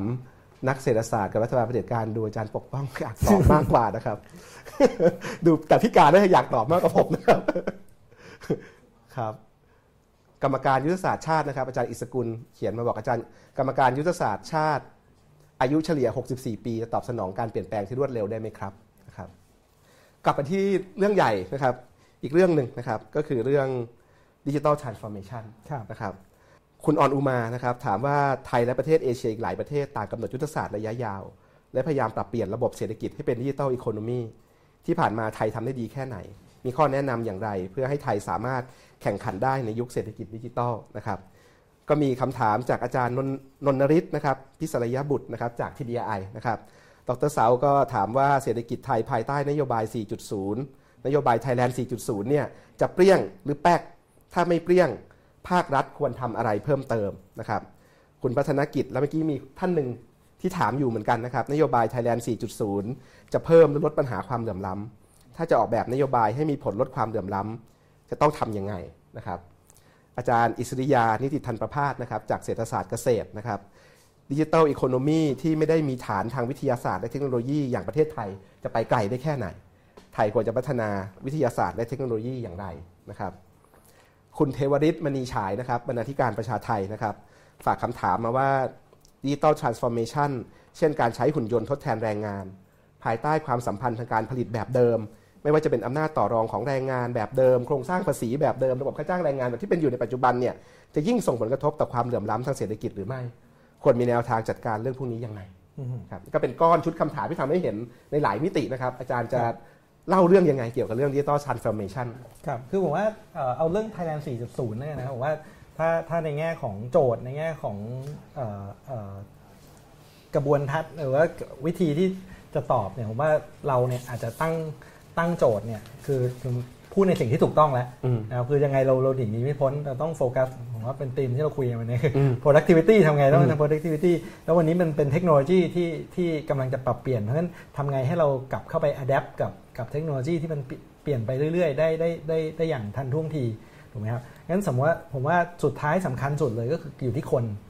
นะผมว่าถ้าถ้าย้อนกลับไปมันก็มีอยู่ 3 เรื่องหนึ่งคือคน ทำไงให้ให้เราพัฒนาคุณภาพของคนที่จะเรียนรู้เทคโนโลยีนะอย่างที่เอ่อเมื่อกี้ดรโอถามนะว่าเอ๊ะถ้าเกิดเราเราไม่มีพื้นฐานวิทยาศาสตร์เทคโนโลยีเนี่ยไปไม่ได้ไปไม่ได้เพราะสุดท้ายมันเป็นเรื่องของเทคโนโลยีแล้วเป็นเรื่องของการแข่งขันด้วยนะครับแล้วเราจะเห็นว่าเอ่อเอ่อเอ่อบริบทของการแข่งขันเนี่ยนะครับจะกินเข้ามาในพื้นที่ของเราเนี่ยได้ง่ายขึ้นเร็วขึ้น โดยถึงว่าถึงแม้ว่าเราพยายามที่จะปิดกั้นการแข่งขันเนี่ยการแข่งขันก็จะวิ่งมาหาเราได้อย่างง่ายขึ้นด้วยด้วยเทคโนโลยีถูกไหมฮะเพ ราะสมมุติว่าเราบอกว่าห้ามคนต่างประเทศทำมาเข้ามาค้าขายในเมืองไทยนะครับเราเห็นแล้วว่าการซื้อขายออนไลน์ การทำธุรกรรมออนไลน์เนี่ยนะครับมันจะทำให้เส้นแบ่งเขตระหว่างประเทศเนี่ยมันเบลอขึ้นเรื่อยๆนะครับ regulation ต่างๆ ที่เราบอกว่าห้ามต่างๆ ห้ามนู่นห้ามนี่เนี่ยมันจะทำได้ยากขึ้นเรื่อยๆนะครับเพราะฉะนั้นผมว่าถ้าถามว่ารัฐควรทำอะไรนะเมื่อกี้คนบอกว่าในแง่ของคนแน่นอนคนต้อง ใส่ใจดูแลว่าเอ้ยเราทำยังไงให้เรา stay on top of technology เราสามารถที่จะใช้เทคโนโลยีอย่างเหมาะสม ถ้าเป็นผู้ประกอบการผู้ประกอบการก็ต้องอรู้จักวิธีที่จะนำเทคโนโลยีใหม่ๆ มามาใช้ปรับปรุงตัวเองได้ได้ดีขึ้น ถ้าเป็นแรงงานแรงงานก็ต้องเข้าใจเรื่องของเทคโนโลยีใช้เทคโนโลยีให้ให้ได้อย่างเหมาะสมถูกไหมถามว่ารัฐทำอะไรเนี่ยผมว่ารัฐเนี่ยก็ต้อง balance นะครับระหว่างการที่เอ่อทำยังไงที่จะสนับสนุนการพัฒนานะครับในขณะเดียวกันดูแลเรื่องของความเสี่ยงที่จะเกิดขึ้น เมื่อกี้มีคนถามเรื่องความเหลื่อมล้ำทำยังไงไม่ให้ digital transformation เนี่ยยิ่งสร้างความเหลื่อมล้ำมากขึ้นครับไอ้ประเด็นนั้นก็อาจจะต้องต้องดูแลถ้าผมเข้าใจว่าประเด็นคำถามเนี่ยคือว่าเอ่ออาจจะมีคนกลุ่มหนึ่งที่เข้าถึงเทคโนโลยีอืมในขณะที่คนในกลุ่มหนึ่งเนี่ยไม่อาจจะไม่สามารถเข้าถึงเทคโนโลยีได้ คนกลุ่มนี้อาจจะถูก left behind หรือเปล่า โอเค นี่ในแง่การเข้าถึงทีนี้ในแง่ผลลัพธ์เหมือนกันอ่าในแง่ของการใช้เทคโนโลยีผลกระทบต่อตลาดแรงงานเนี่ยอ่าแน่นอนคเมื่รัอบกี้มีคนถามถึงพวกเนี้ยจะจัดการยังไงครับผมว่าก็ก็ต้องหรือมีเรื่องอะไรที่เราควรจะต้องคิด ผมว่าเนี่ยมันมีเรื่องที่ต้องคิดเต็มไปหมดเลย เพราะว่าในแง่ของบริบท ในแง่ของโครงสร้างในแง่ของโมเดลธุรกิจและเศรษฐกิจเนี่ยภาพมันจะเปลี่ยนไปเร็วมากจากจากจุดนี้นะครับงั้นมันมีโจทย์อะไรให้ภาครัฐคิดเต็มไปหมดเลยนะอย่างเช่นอย่างเช่นที่คุยกันแล้วก็เป็นคำถามที่ที่ทั่วโลกวันนี้ก็ก็ก็คิดกันหนักมากนะครับว่าเอ๊ะถ้าเกิดวันหลังมันจะมีเครื่องยนต์มามาเครื่องจักรเครื่องกลคอมพิวเตอร์เนี่ยมาทดแทนแรงงานเนี่ยแล้ววันหลังแรงงานที่มันอาจจะหลุดออกมาเนี่ยทำยังไง เพราะเมืองไทยอาจจะโชคดีก็ได้นะครับ ที่ที่จำนวนแรงงานเรากำลังลดลงเพราะเราอาจจะ balance ได้พอดี เรื่องตลาดแรงงานเป็นเรื่องใหญ่เราอะเราเราเราเราจัดการกับความเสี่ยงที่จะเกิดขึ้นกับแรงงานไทยยังไง อันเนี้ยผมว่าแน่นอนเลยคือคือต้อง skill ต้อง equip skill ของแรงงาน ให้ให้แน่ใจได้ว่าเอ่อแรงงานเราเนี่ยมีมีทักษะในการในการใช้กับเทคโนโลยี เพื่อที่จะกลับไปเรื่องของ productivity นะครับถ้าคนไม่มีรัฐอยากจะเป็นหน้าที่ของรัฐนะครับที่จะต้องดูแลว่าเอ๊ะทำยังไงให้คนไม่ ไม่ไม่ได้ถูกทิ้งไว้ข้างหลังอย่างจริง ๆ นะครับอ่าแล้วก็เรื่องของ welfare อาจจะต้องเป็นเป็นประเด็นที่จะต้องคิดหนักขึ้นเรื่อยๆครับนะครับว่าเราจะดูแลกันยังไง แล้วก็แล้วก็ในเรื่องของถ้ามันดิจิ t a ลทรานส์ฟอร์เมชันขึ้นมาจริงๆนะครับแน่นอนในในในยะหนึ่งเนี่ยมันคงมีคนที่หลุดออกจากภาคแรงงานเพราะทำงานไม่ได้ แต่ในขณะเดียวกันเนี่ยก็คงเห็นภาพของอ่า productivity ของคนที่เหลืออยู่ในกำลังแรงงานเนี่ยต้องสูงขึ้นมหาศาลเลยอืมถูกไหมครับเพราะว่ามันแปลว่าเรากำลังจะใช้คนน้อยลง ที่ผลิตของได้เท่าเดิมหรือมากกว่าเดิมงั้นคนที่อยู่เนี่ยก็น่าจะมีอ่าค่าจ้างแรงงานที่ดีขึ้นถูกไหมครับงั้นก็อาจจะมีโอกาสที่จะอ่ากระจายรายได้เหล่านั้น กลับไปหาคนที่ต้องหลุดไปเพราะว่าทักษะไม่มีประเทศไทยเนี่ยกฎหมายเยอะข้อกำหนดเยอะ ระบบกำกับดูแลพวก regulation ต่างๆ ต้องปรับยังไง ให้มันทันกับโลกยุคใหม่เนี่ยผมว่าก็ประเด็นที่ 3 เมื่อกี้ผมมีคนนะครับมีเรื่องของเทคโนโลยีใช้เทคโนโลยีภาครัฐ แล้วภาครัฐเรื่องของกฎระเบียบต่างๆเนี่ยแน่นอนครับว่า ว่าต้องต้องทำตัวให้ให้ลีนที่สุดนะครับมีปัญหากับคนอื่นเฉพาะยิ่งเอกภาคเอกชนให้น้อยที่สุดนะครับต้องอาจจะต้องถึงเวลาที่ต้องมานั่งคิดแล้วว่าบทบาทของรัฐเนี่ยคืออะไรนะครับทำไงให้ให้ลดไซส์ของรัฐนะครับลดกระบวนการต่างๆ ซึ่งวันนี้หลายๆคนเรียกมันว่า red tape หลายคนเรียกว่าเป็นเป็นข้อจำกัดต่างๆเนี่ยอะไรที่มันไม่จำเป็นเนี่ยให้เราสะสางได้ไหมซึ่งอันนี้ก็ต้องมีมีความจำเป็นมากขึ้นเรื่อยๆครับมีอีกชุดคำถามหนึ่งนะครับ อาจารย์ทร ปิติดลจากคณะเศรษฐศาสตร์ธรรมศาสตร์นะครับในอีก 10 ปีข้างหน้าแนวคิดเรื่องการบริหารระบบเศรษฐกิจ จะมีการเปลี่ยนแปลงอย่างสำคัญไปจากยุคเสรีนิยมใหม่ไหมนะครับแล้วก็คุณสมคิดถามคำถามคล้ายๆกันนะครับหลังปรากฏการณ์ Brexit กับชัยชนะของทรัมป์โลกเข้าสู่ระเบียบเศรษฐกิจใหม่หรือยัง อะไรคือความเสี่ยงของเศรษฐกิจโลกในปัจจุบันและจะส่งผลกระทบต่อไทยยังไงไอตัวผมก็สงสัยอีกอันหนึ่งก็คืออาจารย์เคยอยู่ IMF มาก่อนเอ่อในยุคตั้งแต่หลังวิกฤตสับพามมาเนี่ยนะครับ พอเจอบทเรียนอะไรต่างๆนานาพวกเนี้ยองค์กรโลกบาลอย่าง IMF เนี่ยมีแนวคิดทางเศรษฐกิจเปลี่ยนไปบ้างไหมๆโอ้ผมผมชอบคำนี้มากองค์กรโลกบาลผมไม่เคยเจอนะครับสับอาจารย์ลังสรรค์ครับสับอาจารย์ลังสรรค์องค์กรโลกบาลฮะแต่ว่าจริง ๆ แล้ว IMF เนี่ยเป็นองค์กรที่ที่ต้องบอกว่าจริงๆหลาย ๆ สถาบันด้วยนะครับ มีการเรียนรู้ตลอดเวลานะครับถ้าถ้าบอกว่า IMF ก่อนวิกฤตปี 97 วิกฤต 40 ในเมืองไทยเนี่ยอ่า IMF ก็เรียนรู้อะไรไปเยอะนะครับ เพราะก่อนหนั้นนั้นถ้าเราจำได้เนี่ยวิกฤตใช่เศรษฐกิจเนี่ยเกิดเฉพาะรัฐบาลเท่านั้นอืมรัฐเป็นคนเดียวที่ก่อให้เกิดวิกฤตครับพอเศรษฐกิจไทยเกิดวิกฤตเอารู้แล้วนะว่าเอ๊ะจริงๆ วิกฤตเกิดขึ้นกับภาคเอกชนก็ได้ แล้ววิธีการจัดการวิกฤตด้วย ใช่นะครับวิธีการว่าใช้เอ๊ะยาขนาดไหนขนาดเดียวกันไหมใช่ก็2008เนี่ยก็ก็สร้างองค์ความรู้ให้กับเอ่อเอ่อ IMF แล้วก็สถาบันการเงินลงสถาบันเอ่อระหว่างประเทศมหาศาลเลยนะครับผมยกตัวอย่างเช่นประเด็นเรื่องของนโยบายการเงินเช่นกัน ก่อนวิกฤตปี 2008 เนี่ย ทุกคนบอกว่า เฮ้ย inflation targeting คือต้อง target inflation เท่านั้นนะฮะ financial stability ไม่ต้องยุ่งเท่าไหร่อืมนะครับ พอหลังปี 2008 เนี่ย น้ำหนักที่ให้กับ financial stability เนี่ยก็เยอะขึ้นอืมนะครับ งั้นองค์กรที่ทำเกี่ยวกับเรื่องของนโยบายเนี่ยก็ต้องเปลี่ยนกระบวนทัศน์นะครับ เรียนรู้ไปกับวิกฤตต่างๆ ที่มันเกิดขึ้นด้วยเหมือนกันนะครับก็แน่แน่นอนครับว่าภาพเนี้ยเอ่อเอ่อเห็นวิกฤตแบบใหม่ๆ ก็เป็นการเรียนรู้แบบก็ใหเราม่เถียงกันเรื่องดีเบตในวงการเศรษฐศาสตร์มันไม่ใช่แค่เอาทุนนิยมไม่เอาทุนนิยม เชื่อมั่นในตลาดแบบเดียวนั้นมัน มันย้อนไปหลายหลายสิบปีแล้วใช่ไหมครับมันมีโจทย์ใหม่ๆคำถามที่ถูกมันควรจะเป็นยังไง ใช่ครับ ผมว่า ideology วันนี้คนไม่เคยเถียงกันเท่าไหร่แล้วคนยอมรับการอยู่ด้วยกัน แล้วก็บอกว่าแต่ละแนวคิดเนี่ยมันมีมันมีเหตุการณ์ที่มันสามารถอธิบายได้ และบางเหตุการณ์ที่มันสามารถไม่ไม่สามารถอธิบายได้ครับแล้วเศรษฐกิจโลกเนี่ยระเบียบเศรษฐกิจมันเปลี่ยนไปหรือยังมันมันมันมันขวาไปทางไหน มันออกจากเสรีนิยมใหม่หรือยังคือคือผมมองว่าจริง ๆ แล้วมันอาจจะไม่ได้เปลี่ยนไปขนาดนั้นนะครับ แต่เราอาจจะเห็นน้ำหนักหรือบทบาทของคนแต่ละกลุ่มเนี่ยเปลี่ยนไปเรื่อยๆนะครับอย่างเช่นก่อนก่อนหน้านี้เราจะมองว่าเอ๊ะอะไรที่มันเป็น establishment นะอย่างเช่นที่ที่เราเห็นในในในยุโรปในอเมริกาที่อยู่ดีๆเราก็มีองค์กรที่ที่แข็งแข็งแกร่ง อย่างเช่นเอ่อ European Union ตั้งขึ้นมานะครับวันหนึ่งเราก็รู้สึกว่าเอ้ย European Union เนี่ยมันไม่ควรจะอยู่เพราะมันเป็นการข้ามอธิปไตยอธิปไตยของ ของคนอื่น โดยเฉพาะยิ่งประเด็นที่เซนซิทีฟต่อเรื่องของความรู้สึกของประชาชน อย่างเช่นเรื่องของ immigration นะก็อาจจะเห็นเรื่องของคนเนี่ยเริ่มตบออกมาเป็น nationalism มากขึ้นออกมาเบี่ยงขวาหนักขึ้นเรื่อยๆนะครับงั้นตอนเนี้ยผมว่ามันก็เป็นเป็นเวฟที่สวิงไปสวิงมานะครับแต่กระบวนการการเอ่อในแง่ของ ideology ทางการเมืองผมว่ามันอาจจะไม่ได้เปลี่ยนขนาดนั้น แต่ว่าน้ำหนักที่ที่คนให้แล้วก็เป็นเรื่องของการสวิงในเรื่องของอิชชูที่มันเกิดขึ้นครับนะที่น่าสนใจอย่างเช่นอังกฤษนะครับ Brexit เนี่ยเป็นที่น่าสนใจว่าบางประเด็นอย่างเช่น immigration เนี่ยอืมนะครับดันไปจนสุดจนกระทั่งทำให้คนเนี่ยอาจจะ make